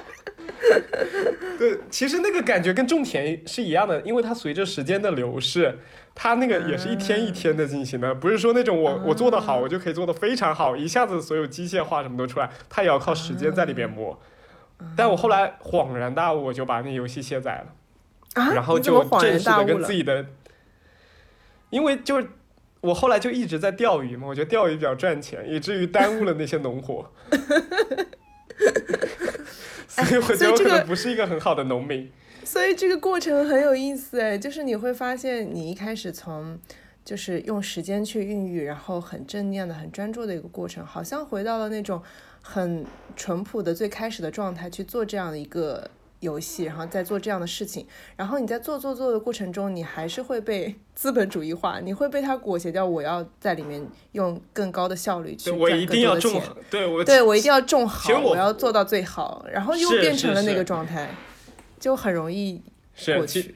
其实我是知道它可以不用种菜的，它可以嗯你就是想钓鱼你就钓，就像那个之前很火的一个游戏叫什么？呃呃，动物森友会，对，动物森友会，它就是我也是下载了它，后来发现别人都玩的好好，而我可能不太适合玩这个游戏。其实我根本就没花多少时间在里边玩，我也就在里边钓钓鱼。就我发现我可能对钓鱼非常有兴趣，我所以我打算接下来去入手一个专门钓鱼的游戏，我可能能从中间发现我的兴趣点但。是你不能去真的钓鱼吗？就讲到这个，我想到，因为讲兴趣爱好嘛，就身边真的很多朋友玩游戏，但是我是一个完全不玩游戏的人，就我没有，我有尝试，因为我是出于社交需求，我有尝试去玩游戏。我发现了，我发现了，对对对，但是我真的很难坚持超过一个小时，就我没有办法让自己在虚活在虚拟世界里，我沉浸不进去，我就其实我也是。嗯，我刚刚说的玩游戏，我也不超过一个小时，因为我从小都是那种偷着玩嘛，从来都没有超过一个小时的体验，所以现在也没有那种，也没有办法让自己沉浸进去，总觉得我妈要冲出来打我。但我觉得，就比如之前我有朋友跟我说，那那个游戏叫什么？就是 Switch 上面那个塞尔达游戏，他不是他们不都说是神作吗？啊，然后，然后我就尝试着去玩了一下，然后我觉得我玩不了一个小时，我就就玩不了。然后我就问他们，你们觉得好玩在哪里？因为这个也不是出于社交嘛，这个就真的是你自己纯宅在家里纯玩。然后他们说，那你在里面可以攀岩啊，你可以捡到很多新奇的东西啊，你可以就是做很多很多事情啊。我说，那你去大街上捡东西也可以啊，大街上新奇的事情更多了。你想攀岩，你自己可以用你的身体去攀岩啊，你也可以去 大街上捡东西啊。就是我觉得但真人会死啊！对啊，就我觉得我也想那样子攀岩。可能就我这是我不太能，就是可能获得这种乐趣吧。还是一句话从这个里面，对你已经脱离了低级的趣味了。其实我之前也有玩那个塞尔达，那个是我我在美国当时不是很无聊嘛，一个人在嗯美国待了几个月，就是当时我就去那个那个那个那个沃尔玛买了一个 Switch，然后就买了一个那个就去买了一个那个塞尔达的那个碟子，然后嗯就去玩，然后。我当时玩着玩着，因为里面就一个人嘛，然后剩下人要不就是一些戴着很奇怪的头套一样的东西，然后感觉很不真实。但是就是玩的时候，反而会让我感觉有一种孤独感。我每次玩游戏都会有陷入一种这种孤独感，就我觉得这种偌大的世界，就我一个人在里面跑来跑去，也没有人来支持我，就我觉得特别孤独。然后再加上在美国那种环境，我本来就是刚出，去，我觉得主要是那个环境，然后就觉得特别孤独，为什么要在里边跑？我在美国，那我确实在美国也没有认识你也不能那种你也不能在大街上跑。对我也不能去攀岩，对，对，就更可怜。所以当时我对这个游戏就没有任何的好感，但后来回国以后玩它就觉得热闹了一些，就可能跟心境也是有关系。然后但是后面他不是他要打四个神兽嘛，打完以后要去那个关卡里面去救那个公主，救那个塞尔达。就我我其实还想很吐槽这个，他的主角竟然叫林克，但他游戏叫塞尔达，哦，他那个戴绿帽子的那个叫林克，哦，那个公主才叫塞尔达。所以主角就是嗯我如果是这个林克，我就锤死他。然后哎，我就是最后一关，嗯，啊，就是最后一关他去救公主的时候，我就不玩，我把那个碟子借给了我的室友。对，我就我就我觉得我没有办法面对不想救他了是？吗？对，哦，呃，主要是因为他把我名字叫走了，所以我不想救。谁叫你要叫塞尔达？我才是主角。之前跟我之前跟朋友说，我说这游戏我觉得我玩不下去，大概是因为是去救公主。如果他让我去救彭于晏，然后每次我在玩的玩到一半想放弃的时候，不是公主在呼唤我，是彭于晏在呼唤我的时候，我可能会坚持玩下去。所以这那就要个主剧透一下，我。们下一期的嘉宾就是彭于晏。好的好的，那我可以那我可以坐在旁边做做特邀，不对，他是特邀，我可以坐在旁边做二等嘉宾吗？下流嘉宾。啊不好意思，上海现上海现在疫情比较严重，彭于晏说不想跟你坐在一起。他是上流嘉宾，我可以做下流嘉宾，我愿意。你是挺下流的，你看着彭于晏更下流。好，不扯这些，我们是一个积极、健康向上的。我觉得这一段最积极向上了，前面都扯了什么什么鸡巴玩意儿。好，呃你继续说你的兴趣爱好。这个这个到时候要被逼掉的。啊不快，这个到时候要放在那个片头，就把你做成鬼畜的那种骂人集锦。然后别人就关掉了好吗？说好的说好的什么谈话类节目呢？我们是在谈话，就是这也是我们情绪的一部分。所以，哎，你这样会不会害怕自己？心理治疗师不是一般都是希望自己的身份是那种比较端着的那种，比较那种那种叫什么？呃、那是你这个心理治疗师吧？不是不是真的。就之前嗯我有看一些心理治疗师他们录的播客嘛，他们就比较、嗯呃假仁假义的，或者说啊呃我打引号的假仁假义的，或者是哎像他们说他们嗯为了给自己一个比较正式或者是比较比较专业的一个身份的那种感觉，他们会让自己做的比较人模狗样的那种。嗯而且我发现哦，真的很多人他会把这个工作角色带入生活。就比如说某老板，就有一些大咖，就是他做到那个地步，因为他他平时他他需要以那样一个专业或者说中立那样的状态去面对、去督导、去面对人、去什么，然后他他跟他这个人就融合在一起了，就是他这个。我如果把它叫作为面具，但他现在也不是他的面具了，因为已经融合在他的人格的一部分了。我觉得，但是他们会确实是表现出那个状态，就是他是很共情、很理解、很所谓的温暖的。但是，但是对我来说，就可能我比较敏感，我是能觉得是有距离的，就是他的那种感觉，确实是，确实是。但我可能比较奇怪吧，我我可能是一个奇怪的心理嗯你可能会比较关注这些东西，你可能会比较关注他们在日常中的一些表现。对对对，但你不是说到治疗师都会端着嘛？我觉得，对嗯，确实很多是这样的，但是我不是这样的，或者是，或者是，或者是我咖位不够，就可能等我到了那个咖位的时候，我也不得不这样。对，就是屁股决定脑袋，这这是一件屁股决定脑袋的事情。对对对对，但我觉得我会选择离开那个咖位。啊？为什么？因为你不想这样子让他裹挟着自己，是吗？对，我不想让这个面工作中的面具成为我人格的一部分。如果我能意识到它在逐渐的侵蚀，如果叫侵蚀的话，逐渐的跟我就是怎么说？对，就我会越来越变成那个状态的话，我能意识到的，我觉得我是会，包括我现在想走，我也是因为其实我不是很喜欢，因为你做治疗师确实你需要，比如说你要。嗯，不，你你是个工具人，你是服务行业，然后你需要做中立，所以比如说我在做治疗，或者说因为我在医院工作，我不可以穿个大背心，或者说非常的绑个脏辫，或者染一些奇怪的颜色什么，就你 你到底整天在想什么？我惊了，你你想你想扎个脏辫去做治疗吗？我下一周我真的约了下周去绑，因为我的头发染烫染烫比较多，所以今年就也不能去做头发。但是我感觉大家都在做头发，我就好想。扎脏辫。对对对，我打我打算下周去绑个脏辫，然后然后反正我现在来访也不多，我现在手上接的来访不多，然后我觉得应该也没有那你关系之。后会更少，之后会更少。反正我以后也不干这一行了嘛，我我的我的我的行业是要转向的，因为这个太有点转向给别人。扎脏辫。不能这样，不能这么讲，不能这么讲。我觉得心理治疗师还是有它存在的意义的，就可能只是你在这个行业里，只只那当然你在这个职业里面没有找到你自己兴趣的那个点和你前进的动力。就之前确实是感兴趣的，但只能说做着做着觉得还是太小了，心理学太。其实我发现有一点就是，心理学大放是一个很有趣的学科。对，心理学是个很有趣的学科，很多，嗯，就比如像高中刚毕业或者是没有读过心理学的那部分人，他们会觉得心理嗯学会特别的有意思，或者是里边特别的深奥，或者学会了它以后能让自己完全不同。我觉得很多人是抱着这种心理去学心理学的。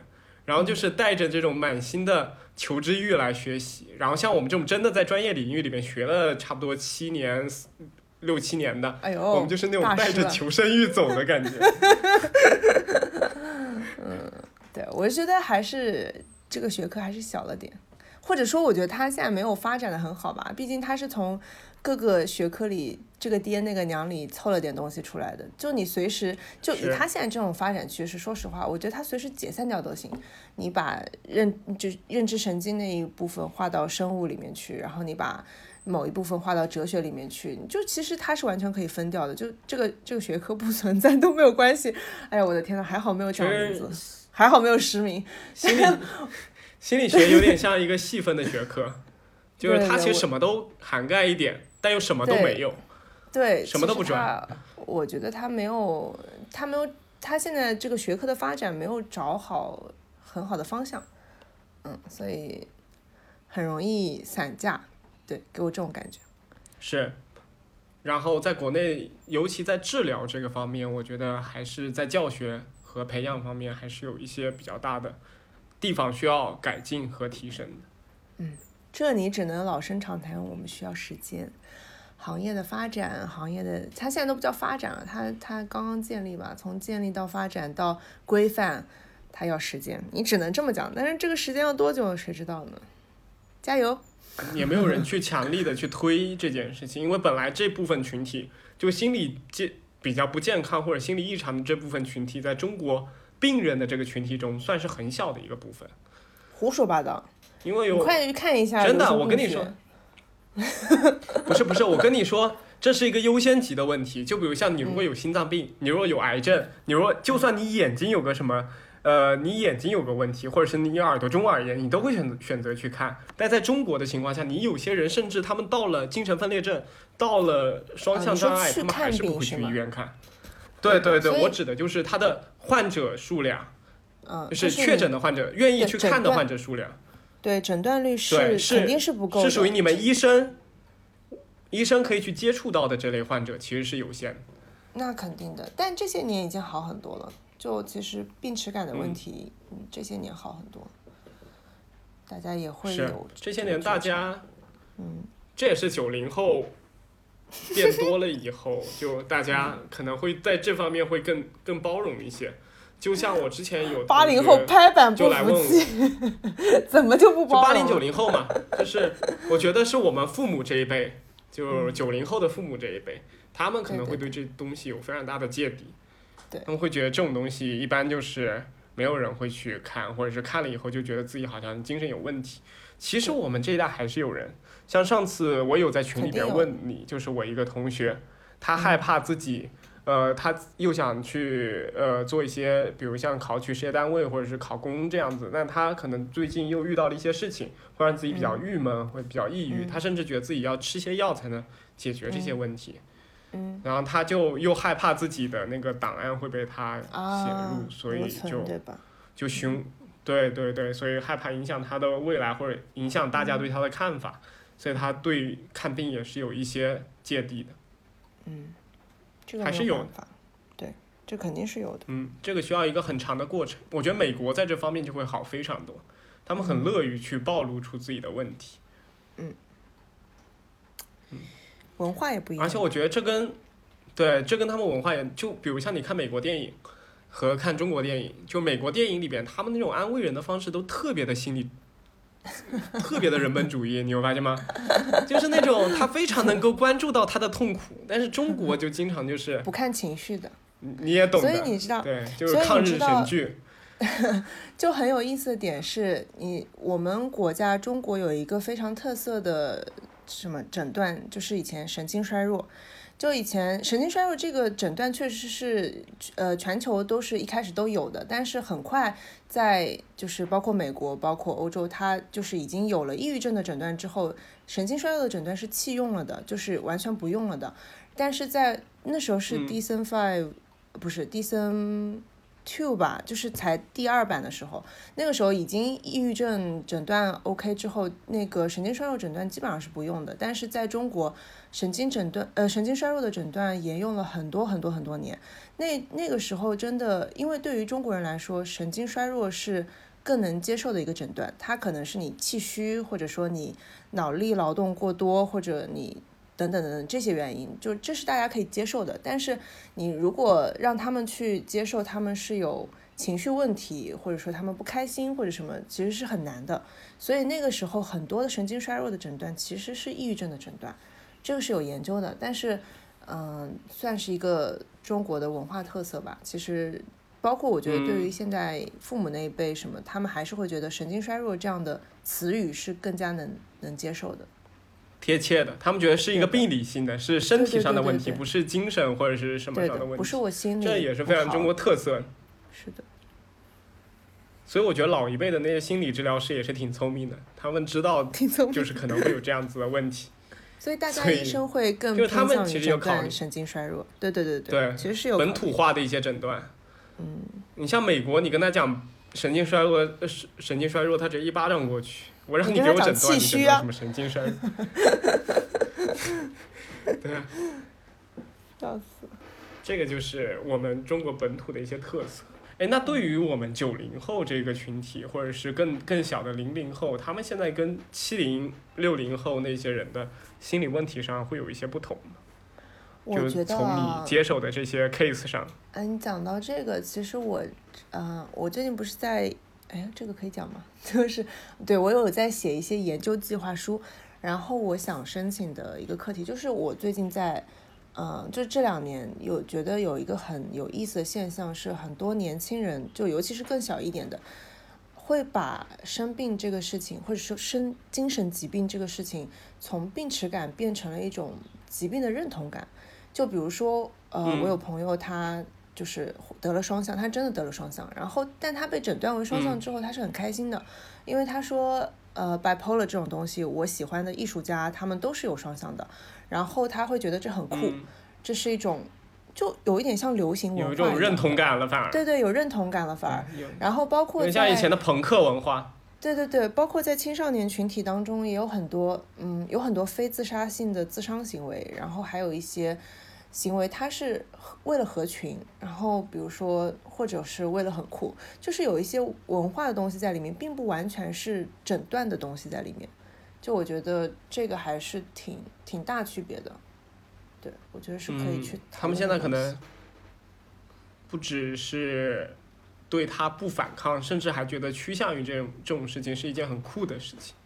对，或者说，对，嗯，对。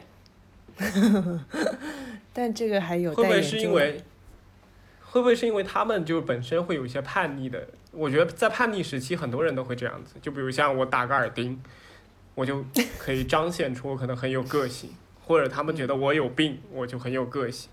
就是他们其实年轻人，他就是尤其是青春期的少年、少男、少女，他可能会觉得我跟你其他人不一样，我就是比较酷的。他们会有那种对同一性的一种。挖掘和一种凸显，有一部分是这样吧，然后再强调，毕竟这是如果这是公，如果有人来听的话，还是要强调一下，还是大部分他们是真的生病了，就他们是有这个疾病问题的，并不是说，因为也有很多小朋友会容易被诟病，就是他们生了病之后会被说是作，或者家长不理解，家就是学校同学不理解，其实这个也很多。所以还是大部分情况其实还是生确实生病了，就是心理疾病跟嗯生理疾病是一样的，就是还是需要。虽然说现在在文化上有一些改变，然后病耻感也变小了，甚至有一些呃小朋友会对他或者说年轻人会对他有认同感，但是对于大部分人来说还是会有那个病耻感在的，所以那一部分还是需要很多年去努力和工作的地方。嗯对不起哦，我需要是 政治正确一下，还是需要对对对对，确实应该这样子。就是我们这个节目，因为从我们两个人自身的角度来看，可能会发现其中有很多弊端，但其实对于心理健康这个东西，它是一个很主流的东西。对，可能慢慢的会越来越多尤其。对对，大众的眼光来看，可能跳脱出我们真的被困于其中的那种困局以外，他们看到的是更多社会上的那种心理有疾病的人被被被被被根治或者是被治疗，其实我是是一件有益觉得因为的事情。因为我们是就是见了很多这样的相关的事，就是作为专业人员嘛，所所以我们会觉得，呃，把那些呃，比如说生病的状态看作一个普遍的事情，所以我们会讨论一些特例的事情，比如说觉得很酷或者一些奇怪的文化或者什么。但对于大部分人来说，那一部分真的生病了，他们在痛苦的那个状态，还是一个更普遍的状态。对我觉得这个是需要是需要明确的。是，就是他们当时在疾病中，他他们其实有经历了很多很很大很多的痛苦，以至于那些痛苦可能会远远多于，甚至远胜于我们在这个行业里边受到的一些迷惘，或者是在其中的一些无趣、无聊、枯燥的部分。所以我们其实是有这个社会的，不是我没有了，就是张张 老师，你是有这样一个社会的郑老师，责任去帮郑老师，助他们。胡说什么呢？郑老师，爽老师，爽老师，你是有这样子的一个社会义务和社会道义和社会责任，去帮助他们摆脱掉这样子情绪的漩涡，从中挖掘出来，让他们变成崭新的自己。你你这所以张价值老师是不是？你这爽价值老师是一个非常一 这价值一抬，我都不敢辞职了。没 有没有。对于你本身来说，总有你的师弟和师妹们来接替你的位置，所以这部分的人才一直都会在。中国最不缺的就是人才，所以我们可以做我们想做的事情，只是说这个职业是神圣的。你再缺下去，你真的跳不出来了。底下的那个听友 实名，求你不要辞职，甚至把我都拉讲，你继续去当吧。你为什么要在零售业？我不需要你卖东西。哎呀嗯，这部分其实国内这部分的缺，就是人才的缺口还是挺大的。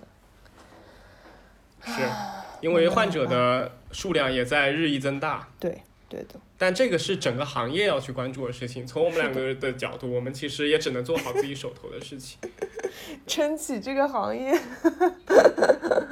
我们是撑不起这个行业，尤其像我，我是从这个行业里边的逃兵。但没有，我还是对这个行业非常的敬敬仰的，我非常佩服，非常崇崇敬那些去做这些行业以及支持了很久在这个行业里的人。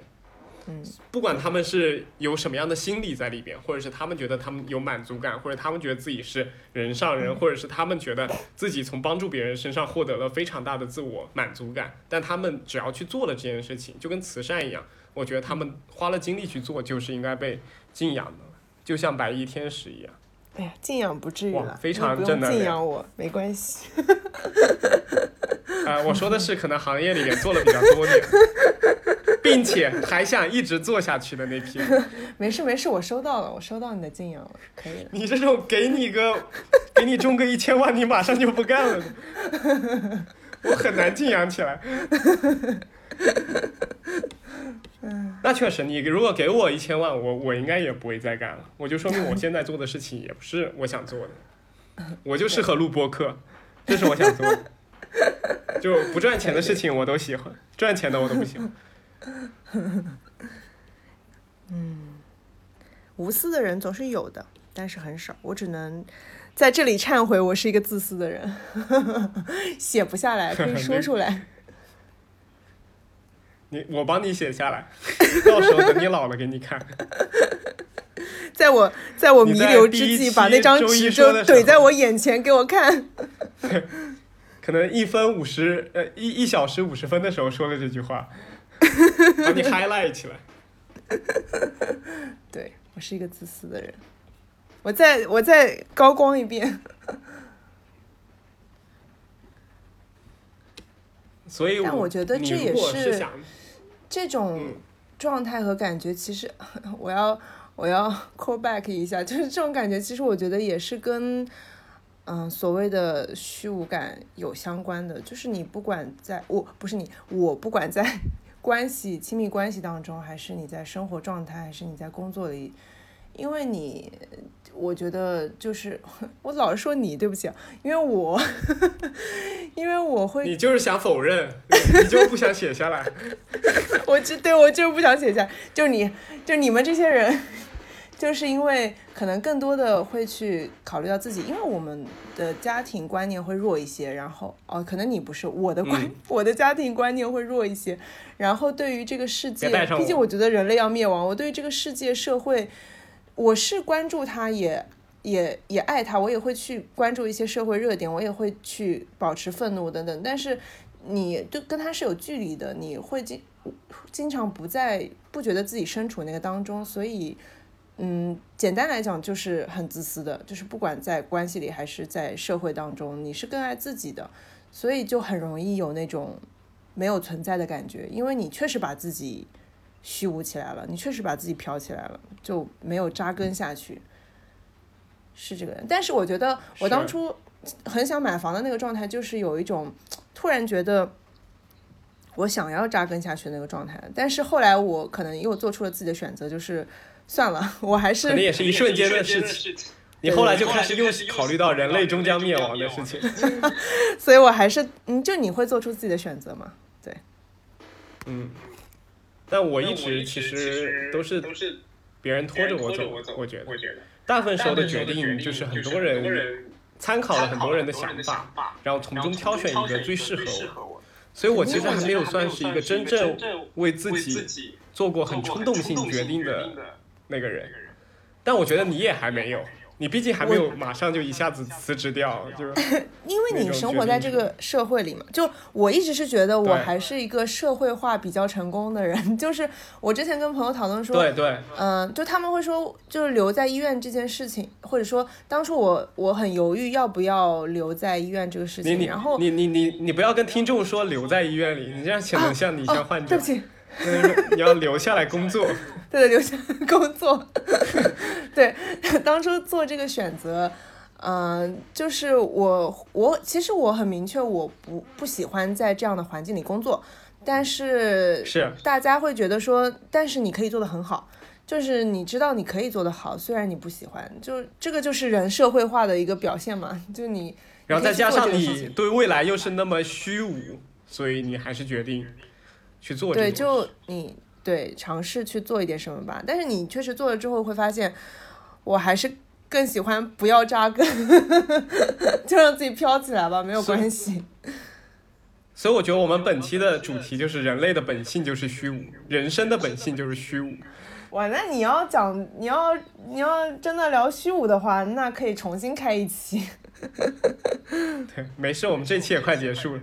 我觉得还有很多东，西我告诉你，刚才大概一分钟之前，我的耳机没电了，所以现在就是现在录的这一段可能有你的声音，没有关系。OK，那我们赶快结束掉吧，现在已经一个小时五十八分了。好的，就是我们今天聊了一些，那我讲一个结束语嘛。啊，你还要今天好的，就是很高兴结束语。对，张老师来来做客我们的周一说，也不是做客啦，以后就是常驻嘉宾。因为今天聊完以后，发现有非常多的东西，其实还可以在后面再聚焦、再探索的。但我觉得这个很好，就是我我们第一期来录的时候，就简单的让大家知道一下我们整个的感觉和我们的一个观点是怎么样去延展，怎么样去发展。然后我们可以第一期很泛，后面再开始聚焦，其实根本就没聚焦过。完全没有聚焦好吗？聚焦什么了？对，所以我们第一期先先比较泛的去做，然后后面才开始慢慢的聚焦，因为后面时间还很长嘛。你你自己说，每次晚一分钟，可能都要晚到凌晨四五点。下次凌晨四点开始。不，你要说你没有你要见过说这就是上海凌我们这个晨四点的太阳，你要说这就是这就是以后的什么观点什么，观众心想什么狗屁观点，以后再也不听了。请你下一期请到彭别于晏好吗。那我就可以常驻。呃，我其实有个小学同学，他叫彭于晏，但我不知道能不能请得动他。我如果连他都请不动的话，你心里的那个彭于晏，我应该是请不动，毕竟经费有限。我们请的都是一些免费劳动力。都是一些不要钱的。对，那本来我们这期的主题是心理健康，但确实我们这期也聊到了很多跟心理健康有关的话题。你什么时候讲过这期的主题是心理健康了？你可没告诉我。我在小本本里记下了，但是我不愿意说，这是我和你最大的区别。好的，对，然后我们也针对了一些，包括我们也讲了最近的一些时事热点，像一些消费主义啊，或者是一些呃两两性的一些观点。对，我也不知道我在讲什么。你在做开题报告的总结，你知道吗？就是把自己的大纲再回顾一遍，然后像像下面专家就要说，嗯，可以。可以，对，可以。不管怎么说，这个活这个节目肯定还是会继续下去，因为我觉得这两个小时时间过得非常快，我觉得这就对了。就是我觉得这个时间过得快，就说明我们真的有有在认真的去思考一些问题，以及我们真的是觉得这件事情是快乐的，它不是一个很 suffer 的事情。当然，可能只有我这么觉得，是你。也许对于观众来说是非常煎熬的两个小时。没有，其实观众还好，其因为我之前也听了一些播客嘛，就是我、嗯我我是属于上班的时候会把耳机戴上，然后会去听一些这类的事情，然后就无心上班嘛，开玩笑。然后就呃，然后就无法工作了嘛，然后就一直脑袋里面在在在过着这些东西。但是有的时候他们的观点有些有问题，或者是有有一些跟我想的有出入的情况下，我也会觉得就是反正就听着嘛。所以我觉得播客是一个非常好的一个点，所以我想做，就算我讲的一些很出格的话，或者是就算我讲的一些观点是我自己一些不成熟的小小想法，或者是我我有一些是我自己的彷徨，但是大家听了也就听了，因为很多人不会去深究深深究另一个人在讲什么，啊，我会的。大部分人还是我听播客的时候，我会心想傻逼。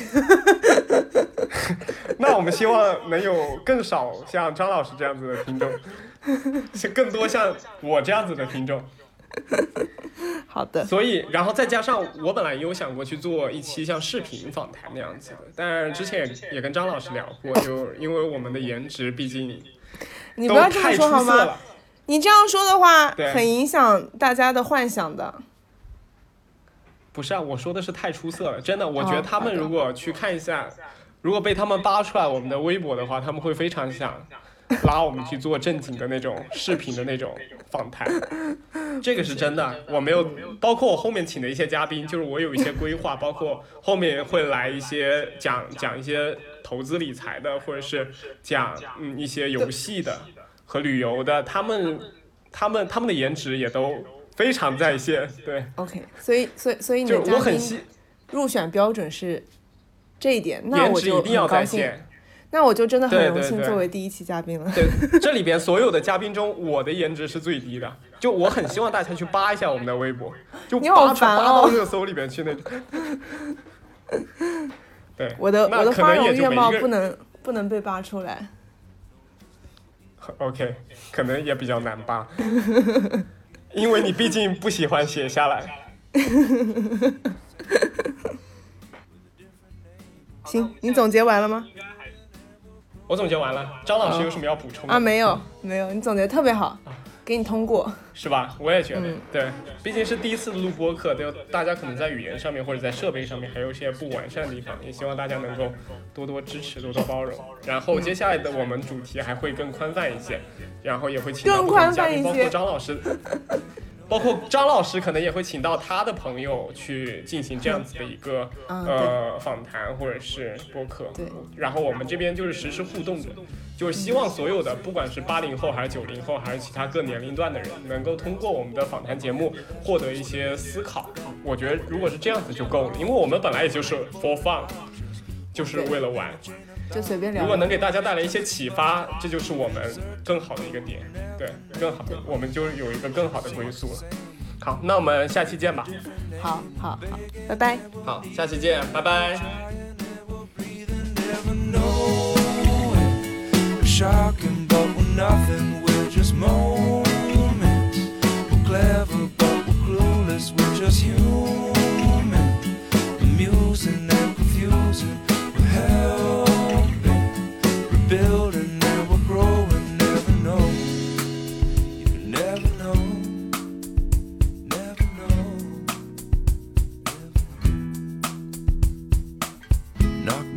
door to door.